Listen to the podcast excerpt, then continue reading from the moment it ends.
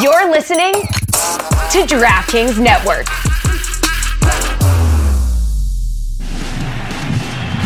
Ortiz fights it off center field. Damon running to the plate, and he can keep on running to New York. Back to full. Red Sox fans have longed to hear it. The Boston Red Sox are world champions. I can't circle. I don't have my telestrator today, but what? Here comes a pizza. See it?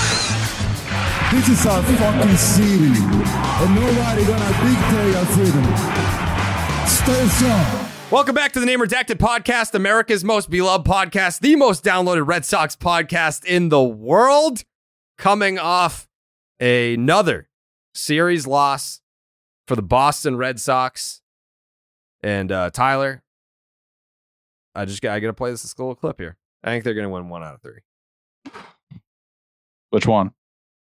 Uh the first So- one. Next time we record, the Red Sox will be under 500. Yep. Tyler. Tyler. I'm so hurt and depressed right now. I, I can't. Me. You're acknowledged. You felt it. You felt the bad wave. Thank you. Thank you. Thank you. It's uh the bad tip my cap. vibes. You, they're palpable.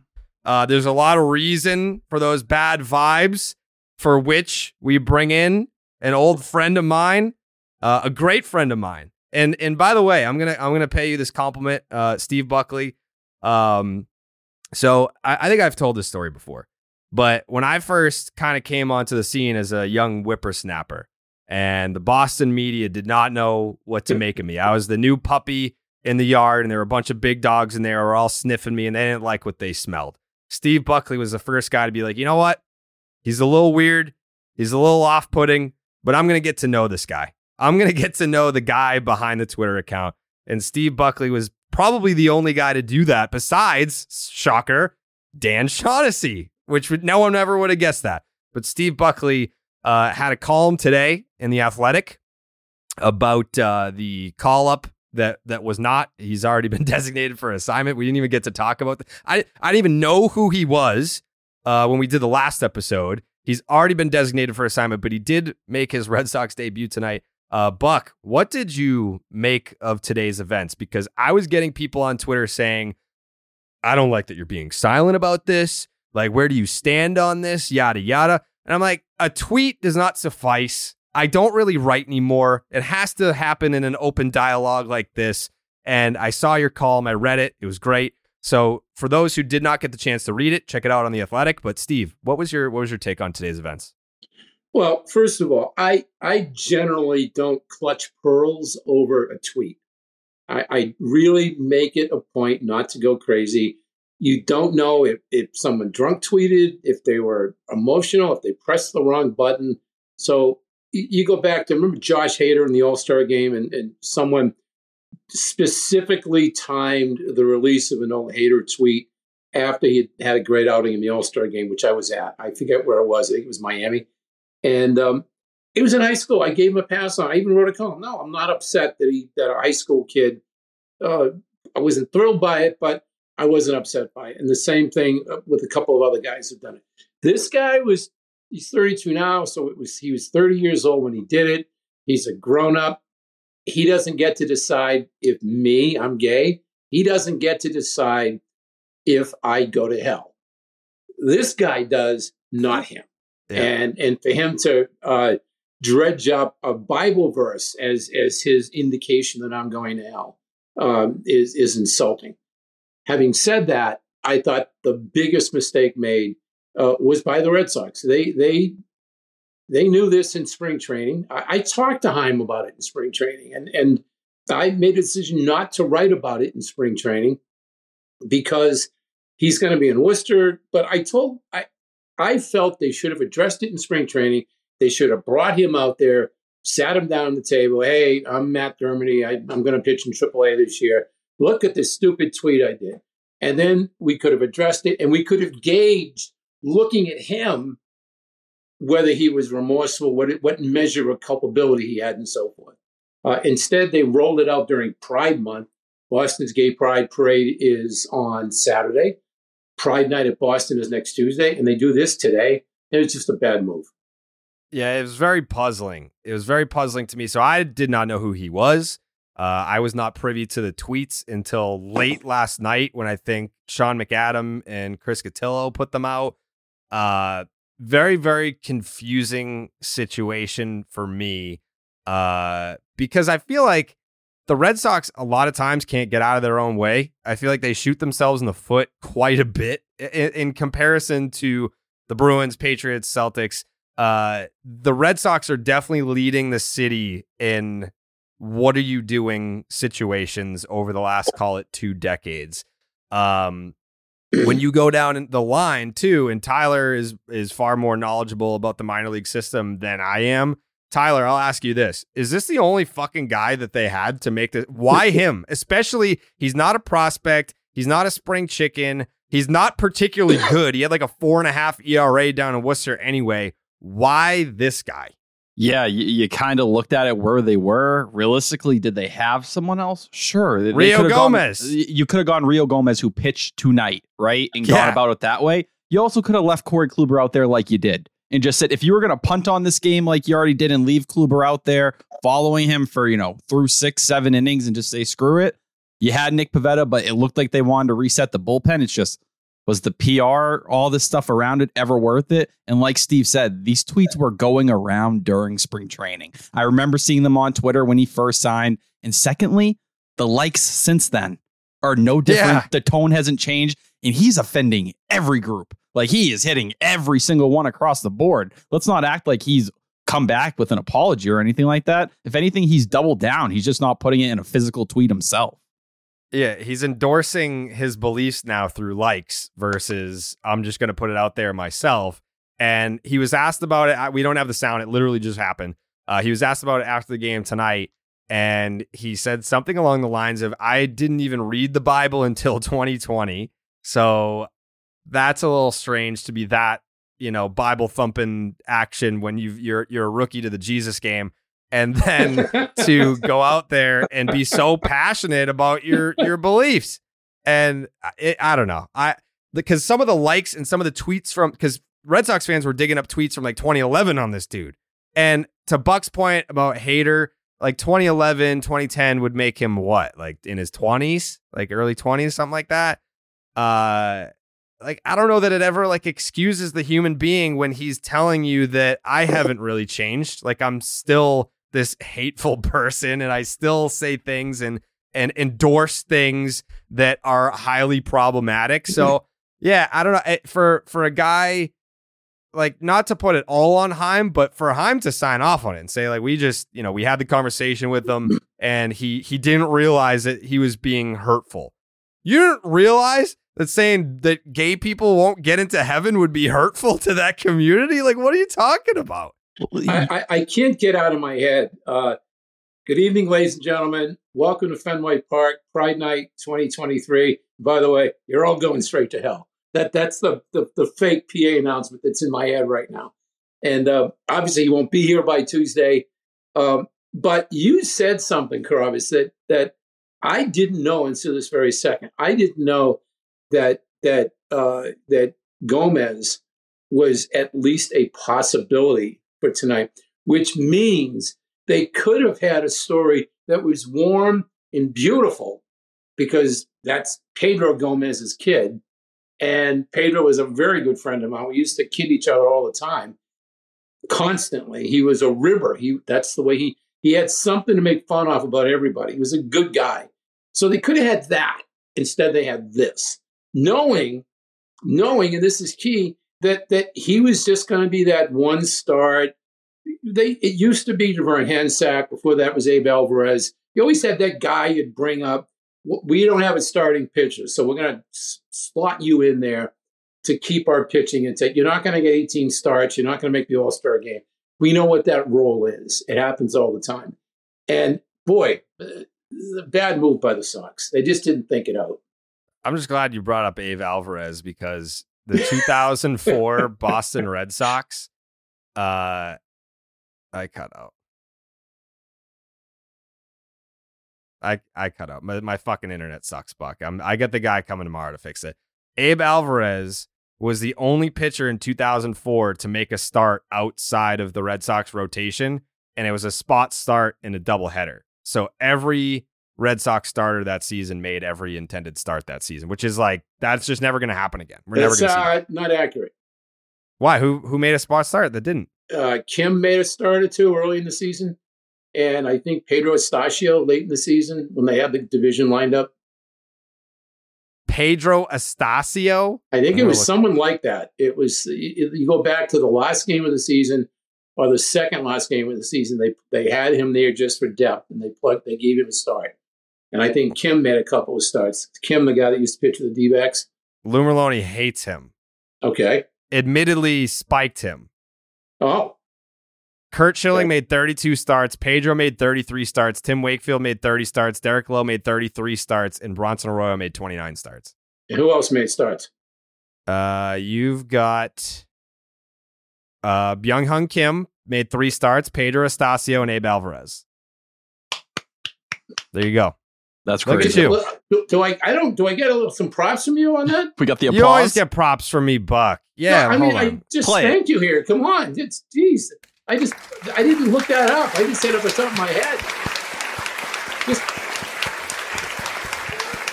Thank you, Buck. Thank you, Buck.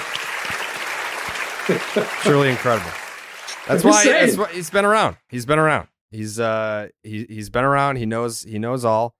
Uh that is that's just kind of like the tip of the iceberg of today's story. You've got uh the benching of Alex Verdugo. People are freaking out about that. Uh what was your take on benching Alex Verdugo, Buck? Because I don't know. I feel like that's that's old school, and you're you're an old school guy. it, it is old school. Part of it is in the old old old days. The manager would just tell you after the game, you know, Dick Williams and you know Don Zimmer. I'm benching him tomorrow. Uh, but they've also benched guys without telling you. They would they would just say we're giving him a day off, when the reality was he was being benched. Um, this one here was it was sort of double secret probation. Yeah, Uh, I, I think it was was Julian the Globe that wrote it, and then Cora acknowledged it after the fact. And uh, listen, th- this team is is so horseshit right now that I don't have a problem with anybody being benched. It's it's just not a good team right now. They they don't inspire. They don't pull you in. And if if the worst thing they're doing right now is benching people, I don't have an issue with that. yeah. Is that the right guy though? If you're gonna send a message to the clubhouse, is that the right guy to say?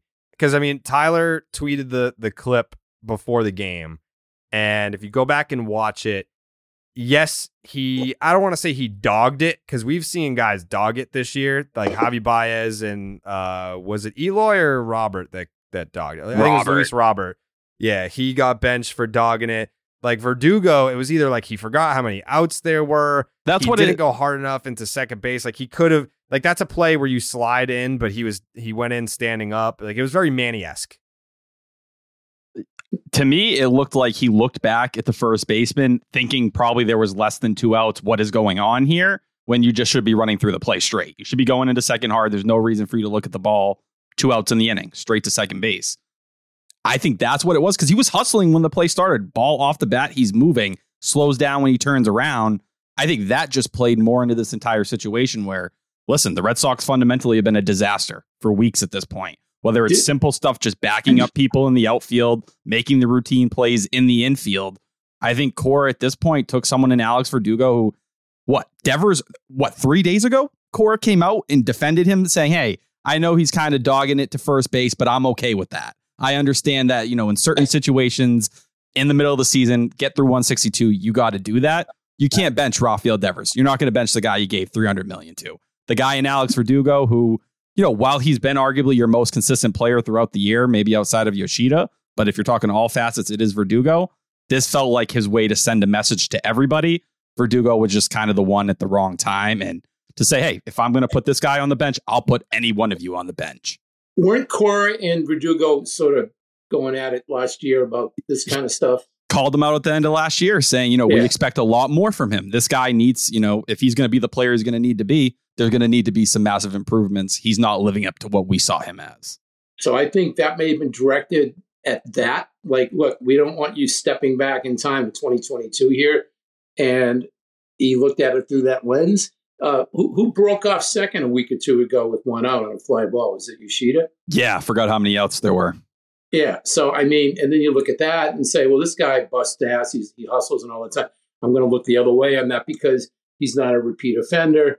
He may be looking at, and again, I don't know. He may be looking at Verdugo and say, God, I don't want to. I don't want to go back to last year with this guy. Let's nip this in the bud. So the other thing I'll add, when Verdugo called that players meeting, the first one in the middle of May, Verdugo did say after that he felt like his intensity the day before was not where it needed it, where he needed it to be. So I don't know if that was something sparked. Maybe Cora came to him and was like, a couple weeks ago, we had a conversation. You kind of pieced it together. You admitted your fault to the media and said you weren't hustling as hard as you're used to. And then the next game, I can't remember the exact situation, but he hustled. I think he beat out an error and it set the tone for the entire game. Maybe that's where Core is saying, all right, we have a couple weeks now where you've made this mistake a few times. We can't let that slide with you. Yeah. And if he's that guy that's going to keep making those mistakes, then yeah, bench him. I'm all, I'm okay with it. So you've got the team meeting that the Red Sox had after what the series finale against Tampa, in which they lost. Uh, you've got the Justin Turner comments, which what like what specifically were they, Tyler? Like he basically said, like you know, we're like a lot of guys like don't believe that we're as good as we are, or something. Yeah, he's like, we got to make the people in this clubhouse believe that we can be a team that can go far, that can make the playoffs, that has all this potential. And then you throw in the other Alex Cora comment where I think for the first time I can remember. Well, there's two. There's two. Like for Cora, there was the roster is the roster. That's the one. Yeah. There's that, and then he he almost he almost like borrowed a line from the opening of the last podcast where I said they're not good, they're not bad, they're just kind of there. He fucking says that at the podium. He's like, "Yeah, we're not great, we're not bad. Like you know, it is what it is." So I'm I'm gonna preface another statement that indirectly just says like, "Buck, you're old," but I'm, I'm gonna say that like, Buck, you've seen a lot of baseball yes. in your day uh, we're call it I don't know. We're more. We're probably like what 30 30 ish percent, thirty three percent through the season. Yeah. Can you can like can you get a sense for when a team is gonna go south? Like by just picking up all these things that we just mentioned, like, is there a chance that this team can put it together and figure it out, or is it like you're kind of seeing the smoke and there's about to be a fire? I, I see the smoke was about to be a fire just because the, the team itself, if if you just break up all the parts and look at what you've got here, it ain't a great team, and it, it it's not like the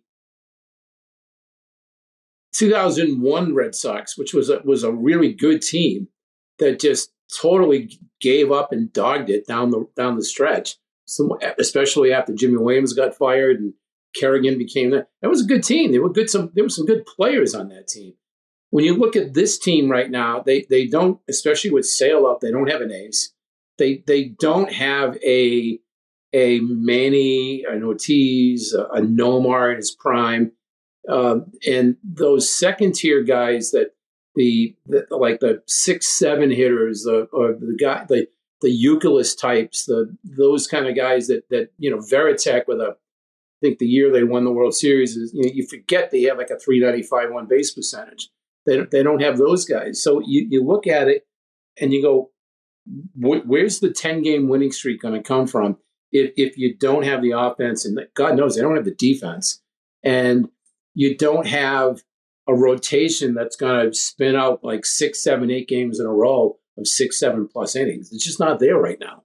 We interrupt our chat with Buck to bring you a quick word from our sponsor. Beer is a tried and true baseball tradition, but Blue Moon is the only beer brewed by baseball. Blue Moon was born in a ballpark, first brewed at Coors Field in Denver, Colorado. Make it your one of a kind baseball tradition whether you're at the park or watching from home. A lot of these ad reads are spent shitting on Tyler, but tonight I'm not going to do that. Tonight, Tyler deserves to be celebrated because he's being courageous enough to give away one of his kidneys. He was actually so generous that he tried to give away both of his kidneys, but we said, no, Tyler, you can't do that because you're going to die like Bullet. So we talked him down to one kidney, but that's still very impressive and very generous. Tyler, next blue moon I crack, which is going to be in about five seconds, this one's for you. With its refreshing flavor with Valencia orange peel for a subtle sweetness and hints of coriander, Blue Moon Belgian style wheat ale is a one of a kind beer that's made brighter. It's carefully crafted and full flavored with refreshing notes and a smooth, creamy finish. Blue Moon was brewed by baseball to give you a dose of nostalgia and get you excited for the new season. Why strike out with the same old beer when you can get something one of a kind? Its bold flavor, bright color, and iconic orange slice ritual guarantee a one of a kind beer experience perfect for spring weather. Best served with its signature orange garnish to showcase its beautiful bright color, a beer this good only comes around once in a blue moon, but you can enjoy it all season long. Keep baseball traditions alive with Blue Moon Belgian style wheat ale. It's one of a kind every time. Check out shop.bluemoonbrewingcompany.com for baseball merch and visit get.bluemoonbeer.com slash jared to find Blue Moon delivery options. That's get.bluemoonbeer.com slash jared. Blue Moon, made brighter. Celebrate responsibly. Blue Moon Brewing Company, Golden, Colorado Ale. Braves just hit a walk off bomb and sweep the Mets. Oh my god. I guess it could be worse.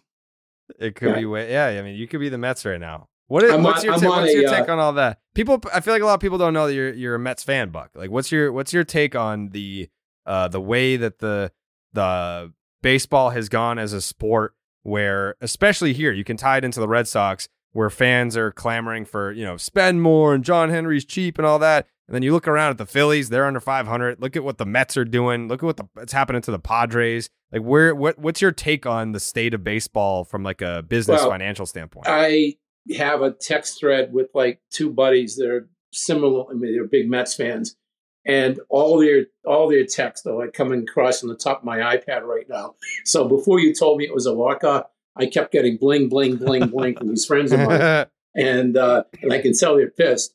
Um, well, at the end of the day, I would rather they be like Cohen and spending a ton of money and getting the fans really, really excited. Um, it may not be working, but but God, the guy, the guy, the guy's got two W's in his eyes. He wants to win, and with the Red Sox right now, I I'm hard pressed to explain exactly what the plan is. If if it's to be the number twelve payroll, that's fine. But if you're going to be the number twelve payroll, you've got to go out and be like like the Rays are every year. They find guys that that like, whoa, where did that guy come from? And I mean, look at the Pirates right now. The Pirates have a low payroll, and you know they, they're putting it together. And you know it's a weak it's a weak division there, but they're they're challenging for a playoff spot. And if the Red Sox want to be plucky underdogs and have a mid level payroll and have guys that take the extra base and you know throw the elbow, and knock you down, and get dirt on them and stuff, then fine. But they're not that team either. So you've got to be one or the other. If you're going to be the 67 Red Sox and and challenge the world, bring it on. That's a lot of fun. Or if you're going to be Manny Ramirez, David Ortiz, Bill Mueller, Kevin Millar, and just have just have a bunch of big thump, thumpy guys up there, they're going to blow you over. That's good too. But you got to be one or the other. This is sort of mix and match and throw this guy in here, and uh, and it's it's not working. And more's the point. It's not just that it's not working. It's not it's not making me sit down there every night and lean forward into the TV set and go, God, I love baseball. Let's dial this up. That's what's missing right now. Yeah, it is. I mean, we we fucking tried, Buck. We we were trying to to to gas it up and be super positive about this team. And for a while, we didn't we didn't like we were like it, it was legitimate. It was genuine. It, there was nothing fraudulent about it. Um, and then we just kind of got to a point where, uh, I think it all started to crack in the St. Louis series when Kenley Jansen blew those two saves and. uh you know they kind of righted the ship they took that series from san diego and did they did they they took the series from the from the d-backs too yeah, right they showed up and like look at how good the D-backs are. They're 12 13 games over 500. I think the reality is with a lot of this is yeah, you had certain guys overperforming like Jarren Duran's of the world who were hitting 400 for a couple weeks like that was just never going to happen. You could not expect that kind of production. But you lose a Chris Sale, you lose a John Schreiber, you lose Chris Sale, you're taking Kutter Crawford out of that bullpen now. You're now forcing him to kind of be a big part of that rotation here. You're taking away from a strength in the bullpen that was almost perfect to begin the year. You took away the ace in the rotation, which shame on the Red Sox because they told you during the offseason they wanted to get two number two type pitchers to push everyone down and protect those guys. They didn't do that. if anything, they told Nate Eovaldi to screw after they put that three year deal on the table and took it away when he came back for it. So yeah, you have regression from some guys that just weren't going to hit at these ridiculous rates for large portions of the season. Enmanuel Valdez, what he gave you the first couple weeks, he's turned into a complete dud lately. Needs to go back down to AAA. It's just it's a combination of overperformance, injuries, and we talked about how thin the margin was for this team. That's all it takes. It took a couple bad breaks, and here the Red Sox are. What you know now a game under 500, and it looks like it's all caving in in on itself because all the teams you look up in the AL East, none of them are getting you know weaker, and they're already dealing with injuries. Those teams already have problems going on with them. They're not even at their full strength yet. Even the Rays, look at all the injuries they've had. Mm. What was the um what was the Red Sox team that everyone's comparing this Oakland A's team to? The 1932 Red Sox or something yeah, like I think, it, it's, I think it is 1932. That Yeah. the- How the- bad were they? Uh, just from like a first-hand perspective. they were they were amiable and approachable. I can tell you that much. And uh, Mm. not once all season did a member of that team tell me I was going to hell. So yeah. so, That is- so there was that. That is a tough break. I, I'll miss you when you're in hell, Buck. That, I, you know what? I'll go to hell with you. I, I'm down to party with Buck in hell. That's going to be a great time.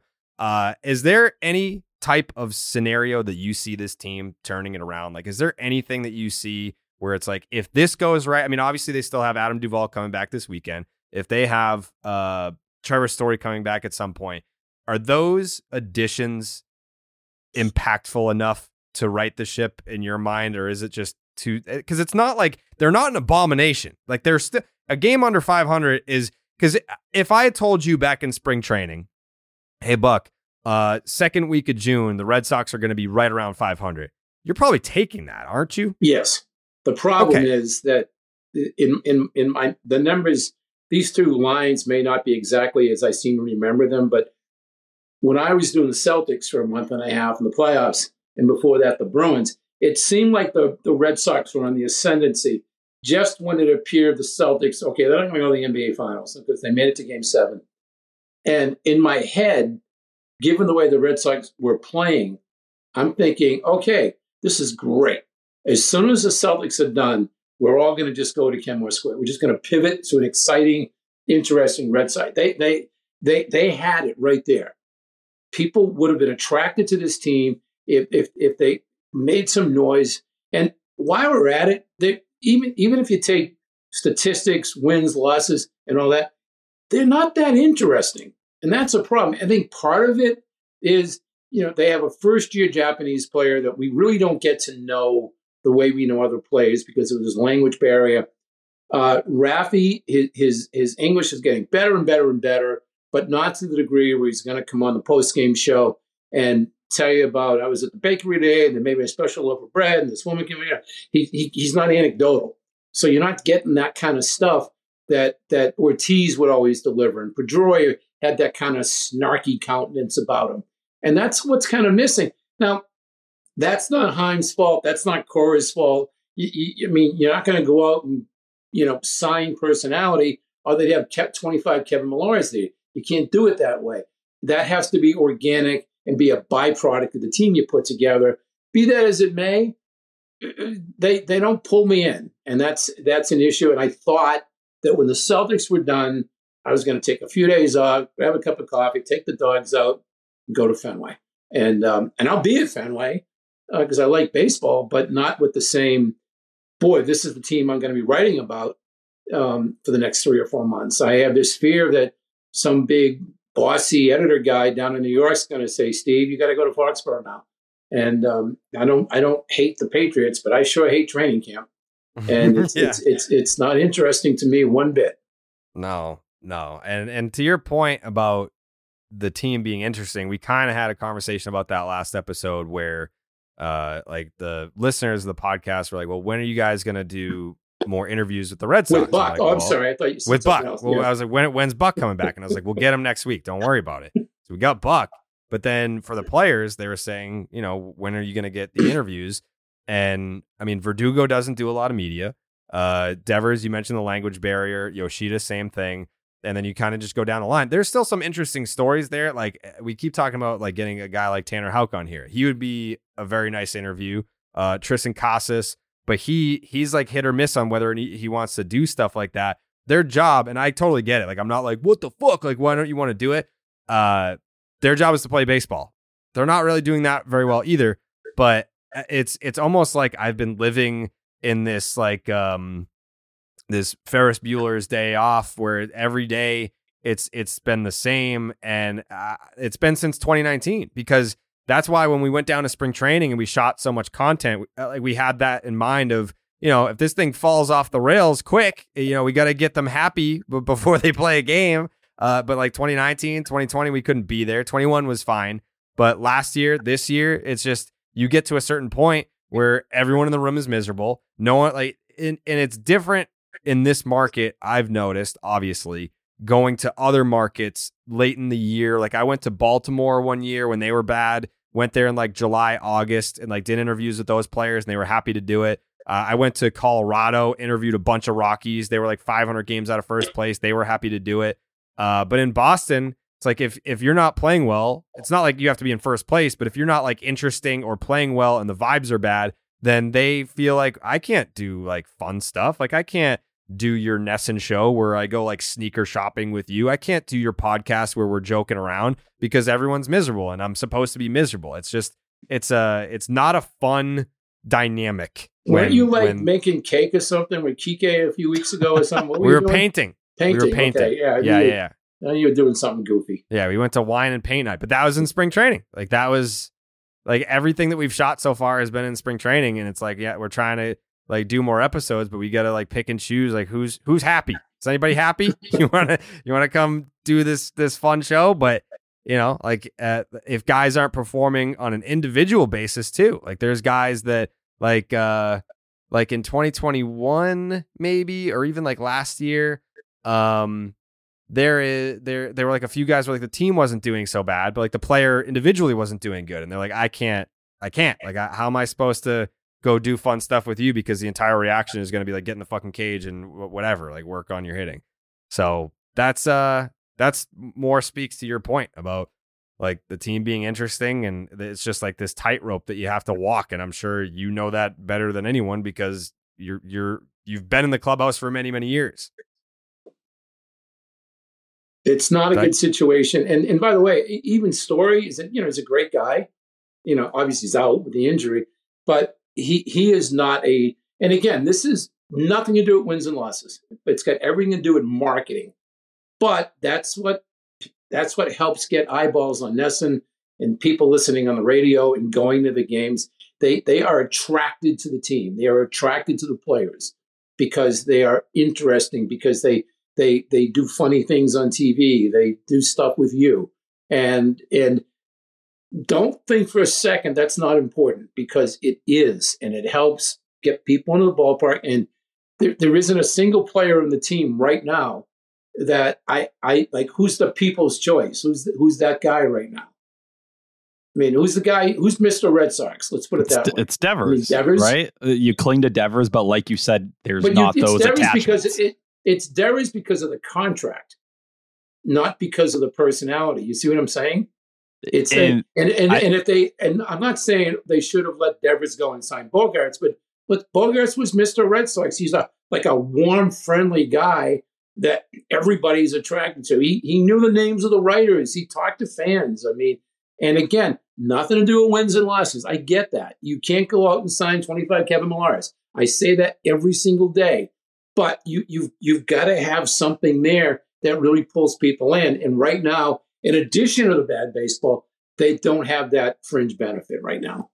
And like to your point, Steve, I think the best example is the Padres, right? The Padres are underperforming. They have not lived up, but they are selling out every single night. That place is rocking every night because you know why? They have the star power there to kind of accelerate this thing to make everyone kind of care. When wow. you have Juan Soto, Fernando Tatis Jr., Xander Bogaerts, all these different names out there, it gets fans interested in a certain way. Does it mean wins? Not exactly, but from a marketing standpoint, that's what it'll do for you. Even in a market like San Diego that was non-existent for so many years, Boston, like it's been five years, and you see how upset and how angry people are. If you brought star power back in in the next couple years, I think you'd see a lot of people come back. Not everybody, but it definitely opened the door a lot more than it is right now because it feels like for a majority I'm, of people, the door is closed. I'm not gifted in the, the, the art of selling tickets and season ticket packages and group plans and all that, but in, in the absence of any real knowledge, I would guess that a great deal of Padres tickets was sold in advance during the offseason in anticipation of a great, you know, you know, Tatis's coming back and they had Bogart just right right there. That that's reason to run out and buy tickets. And and they got a cool ballpark and they're right downtown and all that. So I could see a lot of advanced tickets for the Padres. I'm guessing, and if Sam was on here right now, he might say I'm full of baloney. I'm guessing that advanced sales for the Sox for this year were, were down and people were taking sort of a wait and see approach. Well, boy, if they're good, I'll start going. And they're not good, and people aren't like lining up to go into Fenway. I've seen games on TV where where you look out in right field and go, boy, those seats are usually filled, and they're not always right now. I, I think yeah. that was what a lot of people got pissed off at. I think it was Bloom who did say it when he was talking to um, Cotillo about everything. But basically, what he said was, you know, during spring training or at the start of spring training, we were ahead in terms of sales. It was like, well, yeah, you compare last year, they were in a lockout. So, like, w- what did that mean when you were trying to push that narrative that, like, oh no, everyone is in yeah, on this team, people point. are excited? Eh, they were in a lockout last year. We didn't know if we were going to have baseball in the first place. That's a great. I didn't even consider that, but yeah, I mean, there, there was at least the nagging possibility there wouldn't be a season last year. I think at the end of the day, most of us realized there was too much money at stake, and they they would work this out, which you know what they did. Um, but yeah, I mean, if if you're the casual fan that was planning, there's one one theory I've had is, is that that back in the day, I think um, this many people went to a ton of Red Sox games. Like when I was a kid, uh, I, I'd go to 15, 20, 25 games a year. I mean, it was so close to Fenway Park and it was easy to get to. And people would make impulse decisions at six o'clock. Hey, let's go to the game. What happens now is that a lot more people, a ton more people from all over New England go to fewer games. And I know that to be true because I always hear people saying, oh, we've got tickets for July 9th. We've got tickets for August 12th because they planned it. I don't ever remember growing up anybody saying, oh, we've got tickets for July 6th. It's just big deal. I mean, you, you would make a decision an hour before the game to go to the game. People didn't plan it. Now you got a ton of people planning games. They're planning the visit. And if the product doesn't inspire them, they, they don't make those advanced plans. And, and this is all just me. This is just all observational stuff. I uh I tr- I try to keep perspective because I am one of those fans that grew up with the four World Series titles. Like I, there was not a, a ton of pain and suffering. Like I was old enough to uh suffer through um like the 99 ALCS and the 2003 ALCS. Like I I've told you that story before, Buck, about how I had tickets to game one of the World Series in 2003. And I thought from listening to my teachers and my relatives that the Red Sox going to the World, never mind winning, going to the World Series was a once in a lifetime opportunity. So I was heartbroken and distraught when they lost in game seven in 2003. So there's been that type of pain and suffering. But for this team right now, like again, like not trying to like lose perspective or anything, can you recall a team where you just it it to your point about like it, it doesn't draw you in, the lack of stars, and it's just like there's baseball, so you're gonna watch it because you're a baseball fan. But like this year specifically, I'm just like it, it's almost like background noise. Like I, I have it on, but like I'll I'll be like doing other things while like the game is on. Like I'm not sucked in whatsoever at all. I would say the '95 Red Sox were like that to me. That they didn't they win the division. They did win the division, and they they made, they went to the postseason. They lost to the Indians in the first round, but but there was a um, the season started late. Remember '94 they canceled the season. There was no World Series. Spring training started late, and uh, Duquette was sort of reassembling the team. And, you know, you get guys like Troy O'Leary, they brought in, no one had ever heard of him. Early in the season, Tim Wakefield had been released by the Pirates. I think in the previous year, he was like 5 and 15. with the highest ERA in professional baseball at AAA Buffalo, and they they signed him. Had the Niekros working with him down in Fort Myers, and he comes out wins those two West Coast games early on. But that was not a team that anybody thought was going to go great guns, except that they did. They kind of got a little flat late in the season. They went into that, you know, Mo had that big season that year. Um, but th- that was to me, when you talk about like surprise teams, and again, they had Mo Vaughn, that's going to help. Uh, and they had Val, and they, they had some good players, but nobody thought that team was going to be that good. Yeah, I mean, like that. Even like you had like an MVP season for Yeah. Mo, and we can debate whether or not he should have won it or not, but he did. Um, are we? That I guess that's more my question. Are we spoiled for being like where are the stars? Oh yeah, I mean, yeah, of course. And it's not, and it's not just a Red Sox thing. I mean, it's all four teams, as as as we've talked about ad nauseum. All four teams have combined for twelve championships since the 01 Patriots, and it's six by the Patriots, four by the Red Sox, uh, one each by the Bruins and Celtics. And you can, even if you take those twelve teams, put them aside. Let's take those out of the mix. You've got three Super Bowl losses by the Patriots. You've got one, two, three NBA Finals losses by the Celtics. You've got Bruins against the St. Louis Blues, Chicago Blackhawks, two losses. I mean, you've had one, two, three, four, five, six. You, you know, you, you've had eight teams go to the finals. And then you go to the step below that, the Sox losing to the Rays in 08. The, the Celtics teams that lost in the Eastern Conference Finals. I mean, you've had some really, really, really good teams here since 2001. And again, take the championships out. There's so many near misses. And on top of that, it hasn't just been good teams. It's been big stars. It's, you know, the, the big three of Pierce Allen and Garnett, uh, Brad Marchand, Patrice Bergeron, Tim Thomas, who had that great postseason in 11, Brady, and any any number, you know, Ortiz, Manny, all those guys with the Red Sox. Um, that's not around right now. I mean, you've, you've had some stars on the Celtics with Tatum and uh, Jaylen Brown. You still got Patrice and Marchand and all that, but it it it the whole thing has dipped since that last championship, which would have been the Patriots beating the Rams in the Super Bowl. Mm. Yeah.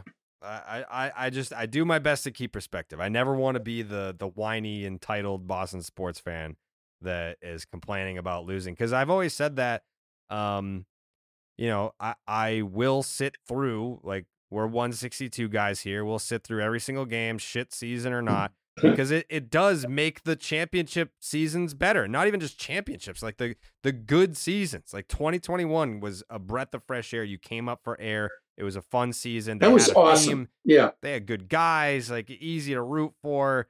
Um, like tho- those years are far more enjoyable if you sit through the shit years. It just I am a little fed up and frustrated with sitting through the shit years. Like it shouldn't happen as often as it does in this market. Like that's that's all. And by the way, when, you, when we talk about these surprise teams, 2013 again they had Ortiz and they had Lester, but you you you look at the way Cherington stitched that team together. You know, Mike Carp and Napoli and Victorino and Jonny Gomes and uh, yeah, and Drew. I mean, and, I mean, it just goes on. Jake Peavy. It just goes on and on and on. And like when you look back at it, go go look at that team when we're done. Look at like all there were like 14 guys they picked up and they stitched them all together.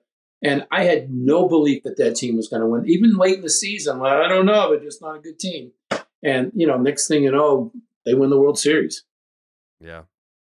Well, uh, I know you gotta go to bed, Buck. You're you're up late right now. It's it's past your bedtime. Uh, are you doing the uh, old time baseball game this year? Glad you asked. Thursday, August 24th at St. Peter's Field in Cambridge. We're doing it as a benefit for the Boston Home, which treats adult multiple sclerosis patients. Some of your listeners may know a kid. Um, uh, well, we've got, I don't want to name all the names we've got. We've got a, like a lot of cool players in our game this year. And I, I don't think I've said this publicly, but Fred Lynn's going to be at our game this year. Oh, And, breaking uh, news! He's uh, yeah, I haven't announced it yet, but the, I'm I'm, play, I'm playing in the room here. But uh, um, so are you gonna don the threads again? You haven't played with us in quite a while. I suck. I can't like I can't embarrass my. I'll I'll go. Is it what is it a Thursday this It's a year? Thursday and the Sox are off. Okay, I Ooh, will. come on, I will be there. I'll be there. I'm not playing. I can't play anymore. We we don't I'm- want you. We want your name. We want. I'll be there. Garrett. if you want Buck, if you want me to be there, I'll be there. I'll coach a base. I'll I'll I'll spray the mound. I'll dust off the plate. I just want to tell the cool kids, hey, you know, Carrabis is going to be here, and that's I'll another. Be there. All right, that's I'll all be I there. need. I'm gonna and Tyler's gonna be there too. He's donating a kidney, and so after he does that, he's gonna we're gonna we're gonna I'm gonna bring Tyler. Jake will be there as well. You're donating a kidney? Yeah, yeah, Yes. yeah. Same day surgery. yeah, yeah. He's uh, it's it's a it's a courageous act. We're very uh, we're very proud of him for I, doing I that. feel like And, a dick that we spent all this time talking about the Red Sox. We should have been talking about you. Yeah, know, yeah. so, Not I all heroes wear capes. He's been getting plenty of praise for. He's a great guy. We were very appreciative of Tyler's donation. Um, but all right, I, what's the date again? August what? Thursday, Thursday, August twenty fourth, and it's the night before the Dodgers come to town. Oh, perfect. All right. Oh. I, I will be there. In what capacity? I don't know yet, Buck. I don't know if I can play because you don't use metal bats. Like I gotta hit home. yeah, wooden bats. Yeah, it's it's the old time baseball game. So I gotta go up there with like a fucking toothpick and try and like plop singles into right field. Didn't we put you in a Sox uniform one year? Yes, and it was made out of wool and it was very hot. Yeah, yeah. Yeah, it was very Because I, I seem to recall we put you in like the Hawaii Islanders uniform the first year you played, and Yeah, you did yeah, some green. bitching about that. It was very hot. Yeah. I'm a diva. I'm. I mean, if you if no, you want I'm Manny, you're aware gonna that get you're diva. Trust me, I've lived it. Yeah. I mean, Oh. I. Uh, by the way, I would love to face someone that sucks. Every time I play in that game, like I threw a. I. I. I, I remember my first time playing in the game. I faced some college pitcher that was like a fucking submarine. I was like, I looked out at him. I was like, "Are you serious, dude?" I was like, I didn't go to the batting cages to prepare for this. I haven't played organized baseball since 2010, and they got fucking Chad Bradford in his prime on the mound. well, well, when we had Roger Clemens in the game a few years ago, it, he showed up. He didn't understand that it was real baseball players. He thought old time. He thought it was gonna be a bunch of old guys. He was just going to be like, Yeah. you know, Jimmy Fund batting practice kind of thing. Right. And, and he turns to me and says, he says, Buck, these are real players here. And uh, and so he put a little giddy up on it and pitched two shutout innings. And he told me that's what it was. You know, he threw his arm out. He wasn't planning on. He thought he thought it was just going to be fun old guys. And it was like this guy from BC and this guy from Northeastern, this guy from Bentley. They like real, you know, like 20, 21, 22 year old guys that have been playing, you know, 80 games since January. And um and so Roger, to his credit, you know, reached back and said, "Okay, I'm going to get these guys out," and he did. Yeah, like I I don't I don't need like when I stroll up to the plate, I'm in a very calm, relaxed state. But I feel like that guy or that kid on the mound is gonna be like, I'm gonna put a little more stank on this fastball because I want the bragging rights of being able to strike this guy out. So like you, I got a target on my back. Buck. so you want me to line up a guy who can't pitch very well to pitch to you? yeah, I want I want someone that's blind, something like that. Yeah. Caleb Orr. Okay, this is Yeah. this is what I can promise you. So we have a couple of coaches who are former pitchers that Mm-hmm. are in their like late thirties, and James Greeley, uh, the uh, You're uh, just you're signing me up to embarrass myself. No, but these are Orazio Azzarello. He's the baseball coach at Medford High. He's he's a he's 46, 47 years old. He pitched in our game for like all through high school in Framingham State and for several years. Now he's one of our coaches. He's our like 10th inning pitcher. If the game is tied, we have to go to 10 innings. We we we, we roll him out there. And I think he actually had to do that uh, several years ago. So we will line him up to come in to pitch to you. How old is he? 47. Oh, if I can't hit a home run off this guy. Yeah. Are you are you are you a righty batter? Yeah. Okay, it's even better. He's a, he's a he's a three quarter lefty. Oh, perfect. Do you guys test? I mean, we test for like Twinkies and beer and stuff. That's about all All right, those perfect. guys would test positive for. All right, perfect. Just asking for so like you're talking about like a people in the game. 47 year old lefty that throws like this, coming over the side, which Yeah. means you get to see the baseball for another minute and a half before it comes across the plate. Yeah, I, I'm gonna talk to him before the game and be like, "Listen, fastballs only. Don't throw me any curveballs. Like nothing like that. No changeups." No, we've actually Uh, done that. No, you know when when when Pedro played uh, uh, Martinez a few years back, he was going. to He wanted to bat, so he batted in third. Uh, he so he pitched the top of the first for the home team, and the bottom of the first he he was we batted him third. I think we had Lou Merloni bat second. We had some kid, some little kid bat third from like Tufts or something. We had Lou Merloni bat second and Pedro third. The pitcher was a pretty good pitcher from DC. And I said, look, don't lob it in there because that, that will be disrespectful. Throw three fastballs, like cockeye, as we say, right down the middle of the plate. And um, but don't, don't throw your big bender or your fork ball or any of that stuff. You know, don't have Pedro swinging off one foot. And um, I think he grounded out. He, he got he got his bat in the ball. So Yeah, I mean, I hate running too, so I don't do cardio. Yeah. Um, so if I don't hit a homer, I'm gonna fake an Achilles injury. so in you can't run, but you can do a home run trot. Did I cut out? No, I'm here.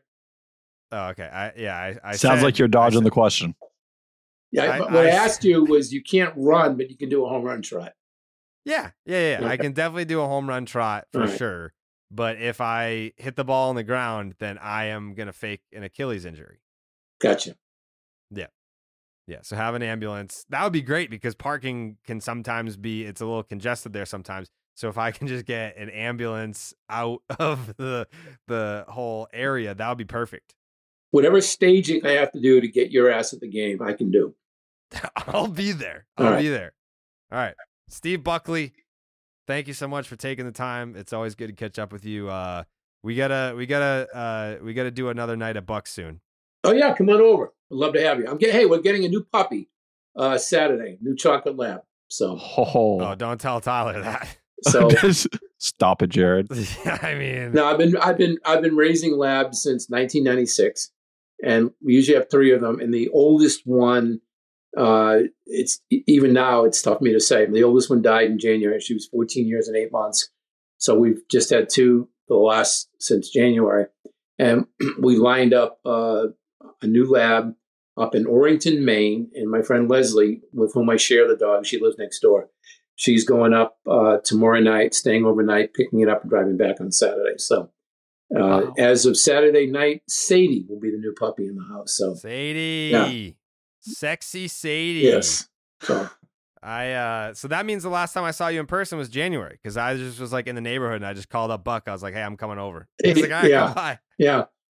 And uh, Yeah. and by the way, I do tell when when it comes to taking credit for your career, I can say that you parked at my house before your big meeting with, That's true. with the guy with the bag of money. So, You dr- you drove me there. yeah. So, I, I I had I had a meeting in uh where was it?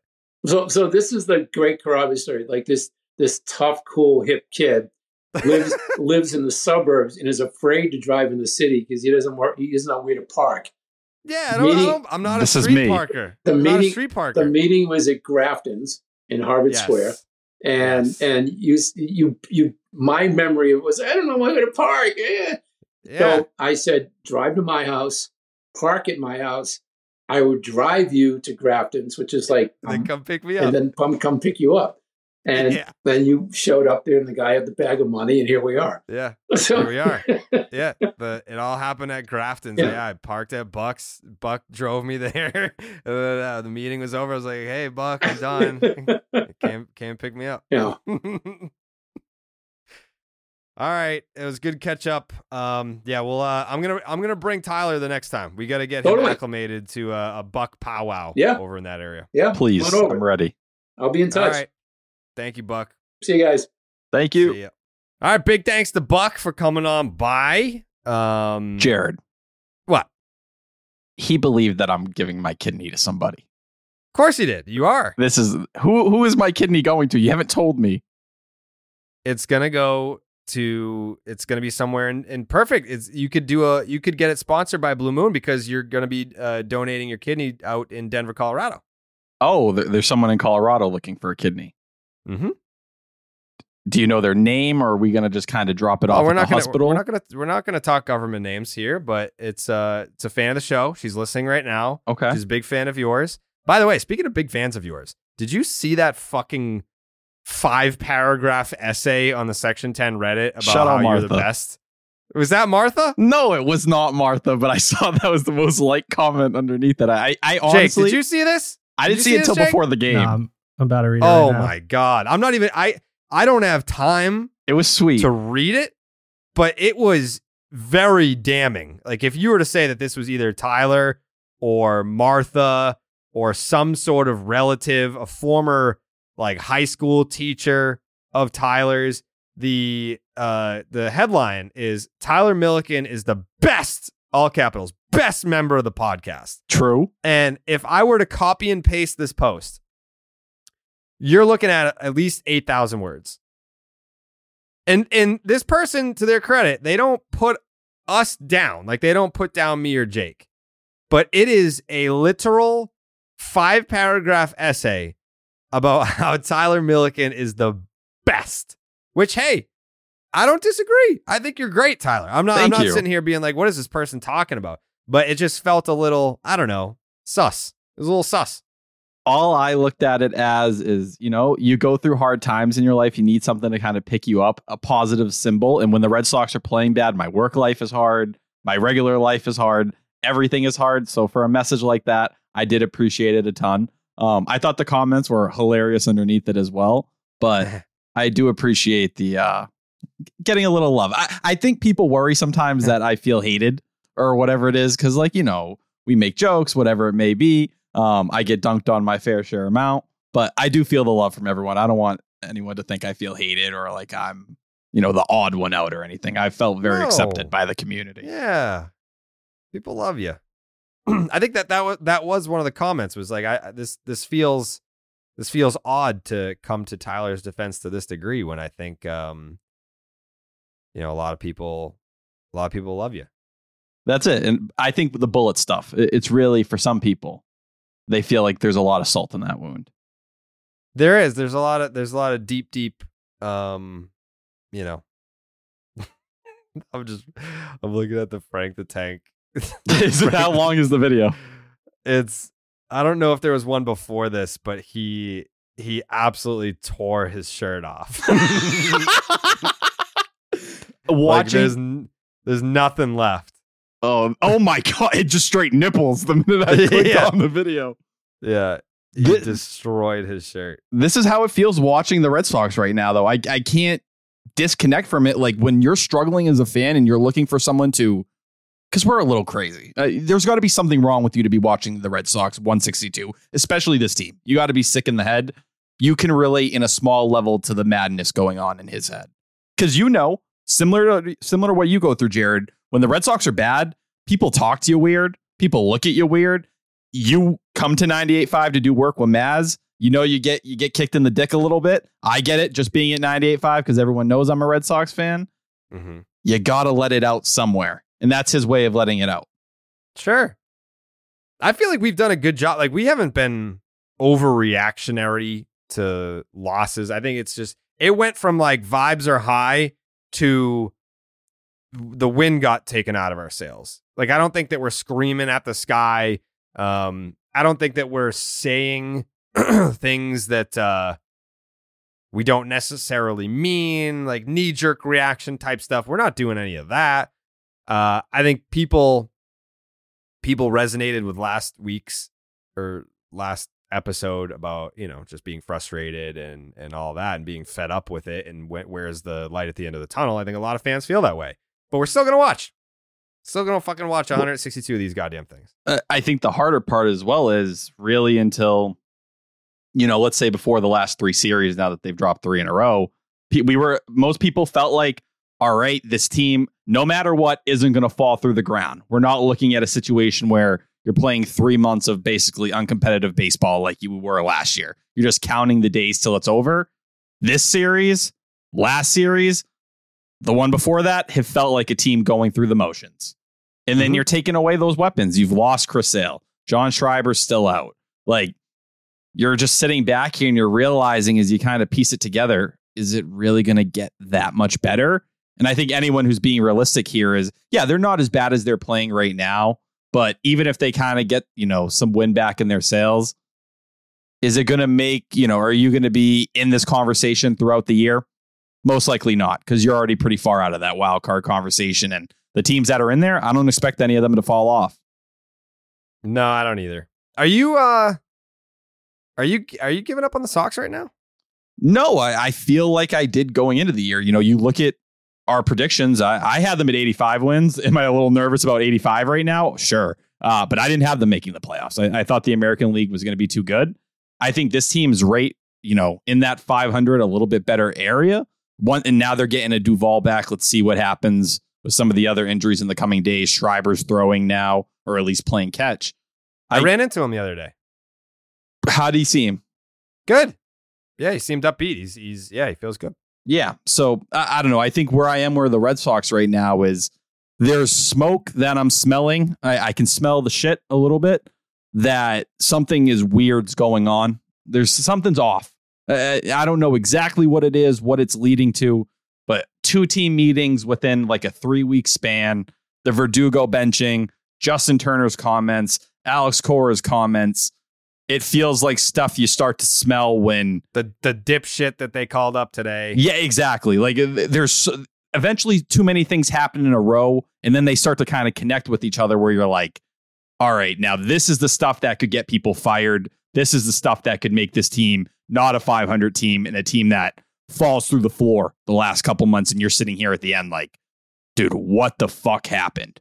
And I, I think that's why the team meetings have been so important because the Red Sox realize, dude, you another bad week and dude, it falls apart so fast. Like you're barely hanging on, hanging around 500 right now. You know, now one game under. You another bad series, another two bad series. You got the Yankees the next two weekends here, especially without Aaron Judge. If you can't be competitive and find your way here, you might fall through the floor. And then that's when you get to the point where the rumors about Bloom, the rumors about Cora, you're talking about who you're selling off at the trade deadline. You know, it's June 8th. All those conversations become very real. And you put that around any ball club, it just makes it toxic and scary. And, you know, Terry Francona said it best. I thought he told um, Cotillo the other day sometimes a message goes stale. Sometimes someone in Boston, when something's wrong, when you have this kind of fall of a season like, you know, they had in 2011, or, you know, this year, if they come in last place again and it's really ugly, someone's going to take the fall. Someone has to get blamed in a city like Boston. That means people are going to get fired. You can't live like this. It has to be a better product than this, or that's where we're going to be. I feel like we should ask somebody that question. I'm Who? curious. Um, let's see. Mick Dog. My new nickname. Hey. Hey, hola. Hola. Um, I'm curious, uh, what you think about um the state of the Red Sox right now as someone who's there every day. Are the vibes as weird as they feel on the outside? I was at a rehearsal dinner tonight and uh not Cleveland, but I mean no, I mean it's just you know, it's not just the poor performance. I think now it's just embarrassment factor. I think the little league play the other day, the Dermody thing today, it's just it is it is not a good scene. I think that's obvious, but um I can't speak to the vibes uh, at this very moment, but I, I don't think they should be painted in a positive light. Well, I mean, you talk to other people on the beat. I'm sure you probably have your little beat text thread. What, what are the beat people saying? Don't ever refer to it as a beat text thread ever again. Why you don't have a beat thread? Sounds hot. We're all competitors, so you know. I mean, I don't know. This would be a call for Chris Smith. I mean, I don't know. I think they're just they. I can't imagine today's move went over particularly well. So, um, but it, it just. I think they're in a weird place. You know, they're in a weird place. So, I mean, because now the rumors are going to start swirling about job security.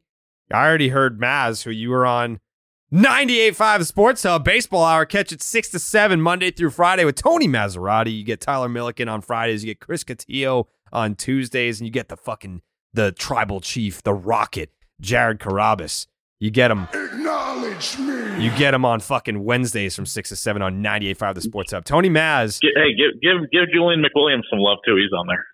Uh, what what night?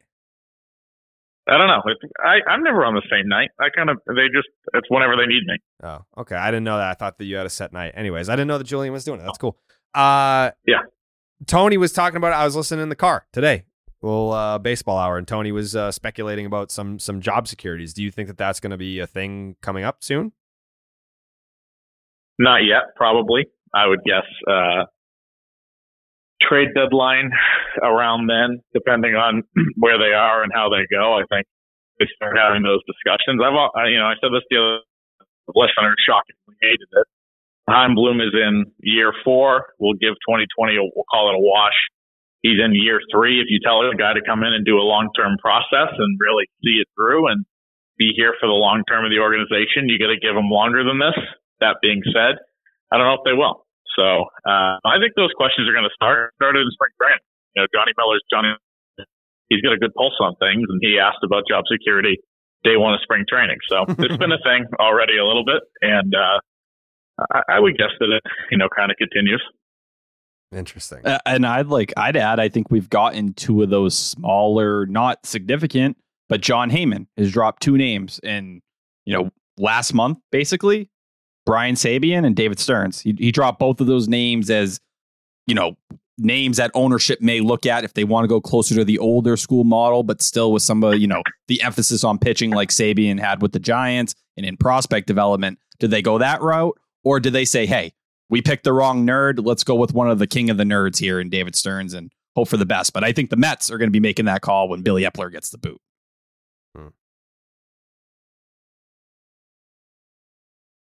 Christopher?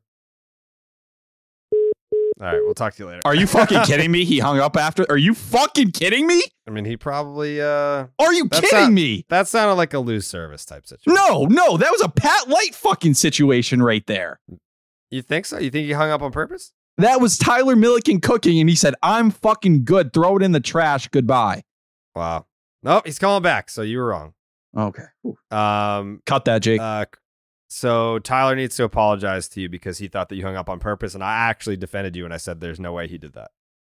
No, I called drop them in a hotel. Uh, I, I, did you hear what I No, your fucking service sucks. Can Y- get off you- your fucking Wi-Fi or something. Says you with your internet? Are you fucking ah, kidding me?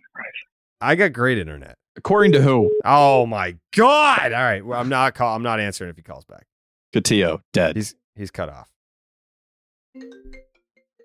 Answer it. FaceTime audio. Let me see if I even know how to. I don't even know if I can connect this, Cotillo. Let me. I don't know. I don't know how to fucking answer this on the show. Just text text your responses. What a I don't know. I, he, he FaceTime audioed me. I don't know how to fucking pull that up on this thing. Um. Anyways, uh, the one person that we haven't heard from in all this is Jake. Jake, where are you at on this Red Sox team right now? Yeah, it's a it's a tough spot to be in. Um, it does feel like just these last few years in general, it's kind of unraveling more than we thought it was going to. Like we talked about, I think a couple episodes ago, like this team might get hot for a few games, they might lose a few games in a row, but like they're going to even out.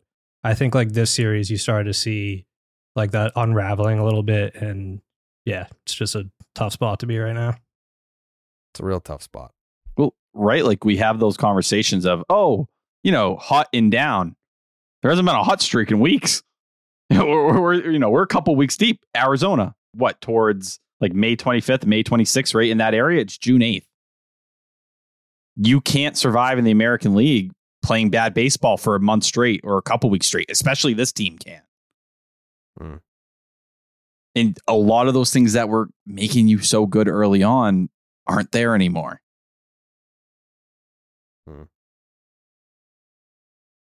What is this Gammons tweet? Is that the did it just drop? Or are you talking about the one about No, uh this one from eight thirty. yeah, so I, I was gonna actually mention that when we were talking to Steve about not sending anyone alongside Yeah, Cora. This is from Gammons. Off Sean McAdam's piece on Matt Dermody, Dermody's history. WBZ's Channel 4 in Boston led its 5 a.m. news with the story, which was never dealt with in March. No front office official went to Cleveland, so Alex Cora was left out to dry and deal with it at 5:03 a.m. Anyone watching knew what was coming. Hmm. it did bother me that this was known in spring training. Like I saw it on Twitter. I remember like the day it happened. I was like, oh, this is going to get picked up. This is going to be a story that you know we'll be talking about right in in a week or a couple days as it starts to get out there. But it kind of just went underneath because he was a minor league signing. Bloom said he talked to him. It's just like when you asked the question earlier, did they have anyone else they could start? Yeah, Rio Gomez. That is like a nice story and everything, but he just got to Yeah. AAA. Like he just got to AAA. So like I can understand that, but the reality lost by 20 runs tonight. Who fucking cares? They That's just needed it. a guy to take the ball. if you were willing to punt and listen, you put him on the 40 man for the day. So pick whatever reliever you didn't give a fuck about in AAA and just bring him up and say, go do that. We're gonna let Kluber eat shit here in you know his old home, and then we'll go from there. We'll we'll figure it out. Because guess what, Garrett Whitlock could have started today. I don't know if people paid attention to that. He could have started today. They chose to push him back an extra day. So like, if you were gonna punt on this game as a whole, why go the route of all this drama? Like, wh- wh- why was this worth it? And what Cotillo just said about that going over well, that sounded like that was clubhouse. That, that didn't sound like it was fans in general. So are people in that clubhouse who already, you know, some characters that may have had a problem with Chaim Bloom the last year or two? Is this another little thing in their pocket? Mm. Maybe for a guy in Alex Cora, if that relationship where he's mentioning the roster now, is that more of a divide between him and Chaim? That must have been so awkward for that fucking Dermody dude. Oh Like- my! What do you like? I don't feel any walking into the sympathy for him, but Jesus, No, I don't either. No, I don't either. But like walking into the clubhouse knowing everyone is talking about this. Well- like you're pitching in the big leagues and it's like that's all anyone is talking about is how much of a piece of shit you are. When you And- offend every damn group, it's like Mhm. anybody, you're, you're not going to find help anywhere for you to be cool. Everyone's going to be like, damn, you offended me in some kind of way. Yeah. Yeah. Fuck them. Jose Ramirez is an ally, though. Shout out to him. Yeah, thank you. Thank you, Jose Ramirez. Uh, do you know how many teams in Major League Baseball have a worse record than the Red Sox since their eight game winning streak? I'll go three. There you go. That sounds about right. The Oakland. Cubs and the A's. yeah. And the Cubs have been going through injuries themselves, losing Cody Bellinger and everything. Yeah. Since the eight game winning streak, the Boston Red Sox are 10 and 18. Like, how much better? Where is it going to get significantly better? That'd be the question I ask. I mean, uh, let's just say the Red Sox get Duvall back this weekend and maybe they sweep the Yankees. Does that do anything for you? Now you're what? Uh, a game over 500 and you're coming off a sweep in the Bronx. Yeah, that would do a ton. But I, I'm kind of looking at the Red Sox right now and I'm just saying, like, can they string three games? I'd like to see them string two games in a row that looked well, you know? In, A you know, game. That's it. Give me nine innings of complete ball. Like, even, you know, the first game of the series, James Paxton pitches amazing. We were all sweating bullets going into that eighth inning. It felt like every other game. We've been watching the same fucking game for like three weeks in a row at this point, where it's like, yeah, the pitcher doesn't absolutely shit his pants most of the time. He keeps you in it. The offense has so many chances early, doesn't capitalize, and then the bullpen leaks a bit at the end when you were hoping to keep it a little tighter. It's the same fucking thing over and over and over again. It's infuriating to watch, but yeah, I just can you, you know, the Yankees have arguably the best bullpen in all of baseball. Like I don't feel good about a Red Sox offense that hasn't been putting it together and obviously their rotation's struggling. You're going up against Gerrit Cole tomorrow. Like I don't care that he struggled in May. It's fucking Gerrit Cole. They're not hitting anybody right now, the Red Sox. Don't feel good about the Yankees can probably smell blood in the water.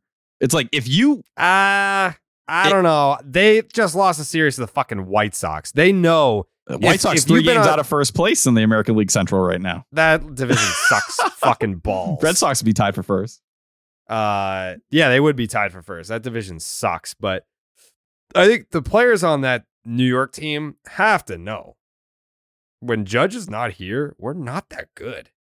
And I'm not gonna. I'm not. I can't. I can't. I can't judge the Yankees. No pun intended. Um, when the Red Sox are in the situation that they're in, like I'm not saying, like, oh man, like you know, no Judge this weekend. Like time to fucking get back on the horse. Like the Red Sox could easily fucking lose two out of three, get sweat. I don't know. Like nothing would surprise me. But the Yankees are not a very good team when they don't have Aaron Judge in the lineup. Like he is the most impactful player on any team. Like you take Aaron Judge off the Yankees, and that does more damage than taking one singular player off any other team. And you might be sitting there being like, well, what about Shohei Ohtani? They still have fucking Mike Trout. You take Judge off, who the who's the next best player on that fucking team? Like No, Anthony Rizzo. You're right. Like that that is what it comes down to. And like we mentioned, that starting pitching and it just hasn't been impressive overall. Luis Severino continued to get his head beat in. Um it, but I think if the Yankees were they sit there like, we've dealt with as many injuries as anybody. And you know, they just got Stanton and Donaldson back, of course, but that team has been battling different things all year, and they're looking down at the Red Sox and they're like, damn, yeah, you've had a couple injuries. You've had some things not break your way either, but we're still sitting above you. And you look like you're on the verge of falling apart here. I think the Yankees, no one sees them falling apart and completely being a disaster. If the Yankees show up this series and take care of you, it's going to be four straight series losses. You're going to be another game under 500. And then you're going to be seeing them again a week from now. Hmm. Like, and say what you want about Cleveland. They hadn't hit it all coming into this series, especially No, at that was the worst part. That's I I I was texting someone after the game about that. Um, like, hey, did you see Kluber? Didn't look great. Uh, Getting his dick kicked in. fucking three and a third, 11 hits, six earned runs. Eight of those hits were consecutive, consecutive. And I, I came around on Kluber, not saying like I root for him or I'm like pumped that he's on the team. I came around on him on the sense that I feel bad for him. I'm not angry anymore. I'm not like, get this guy the fuck off the team. Like, this guy sucks. Like, I'm not, that's not how I feel. I'm genuinely just, when I watch him pitch now, I'm like, man, that's sad.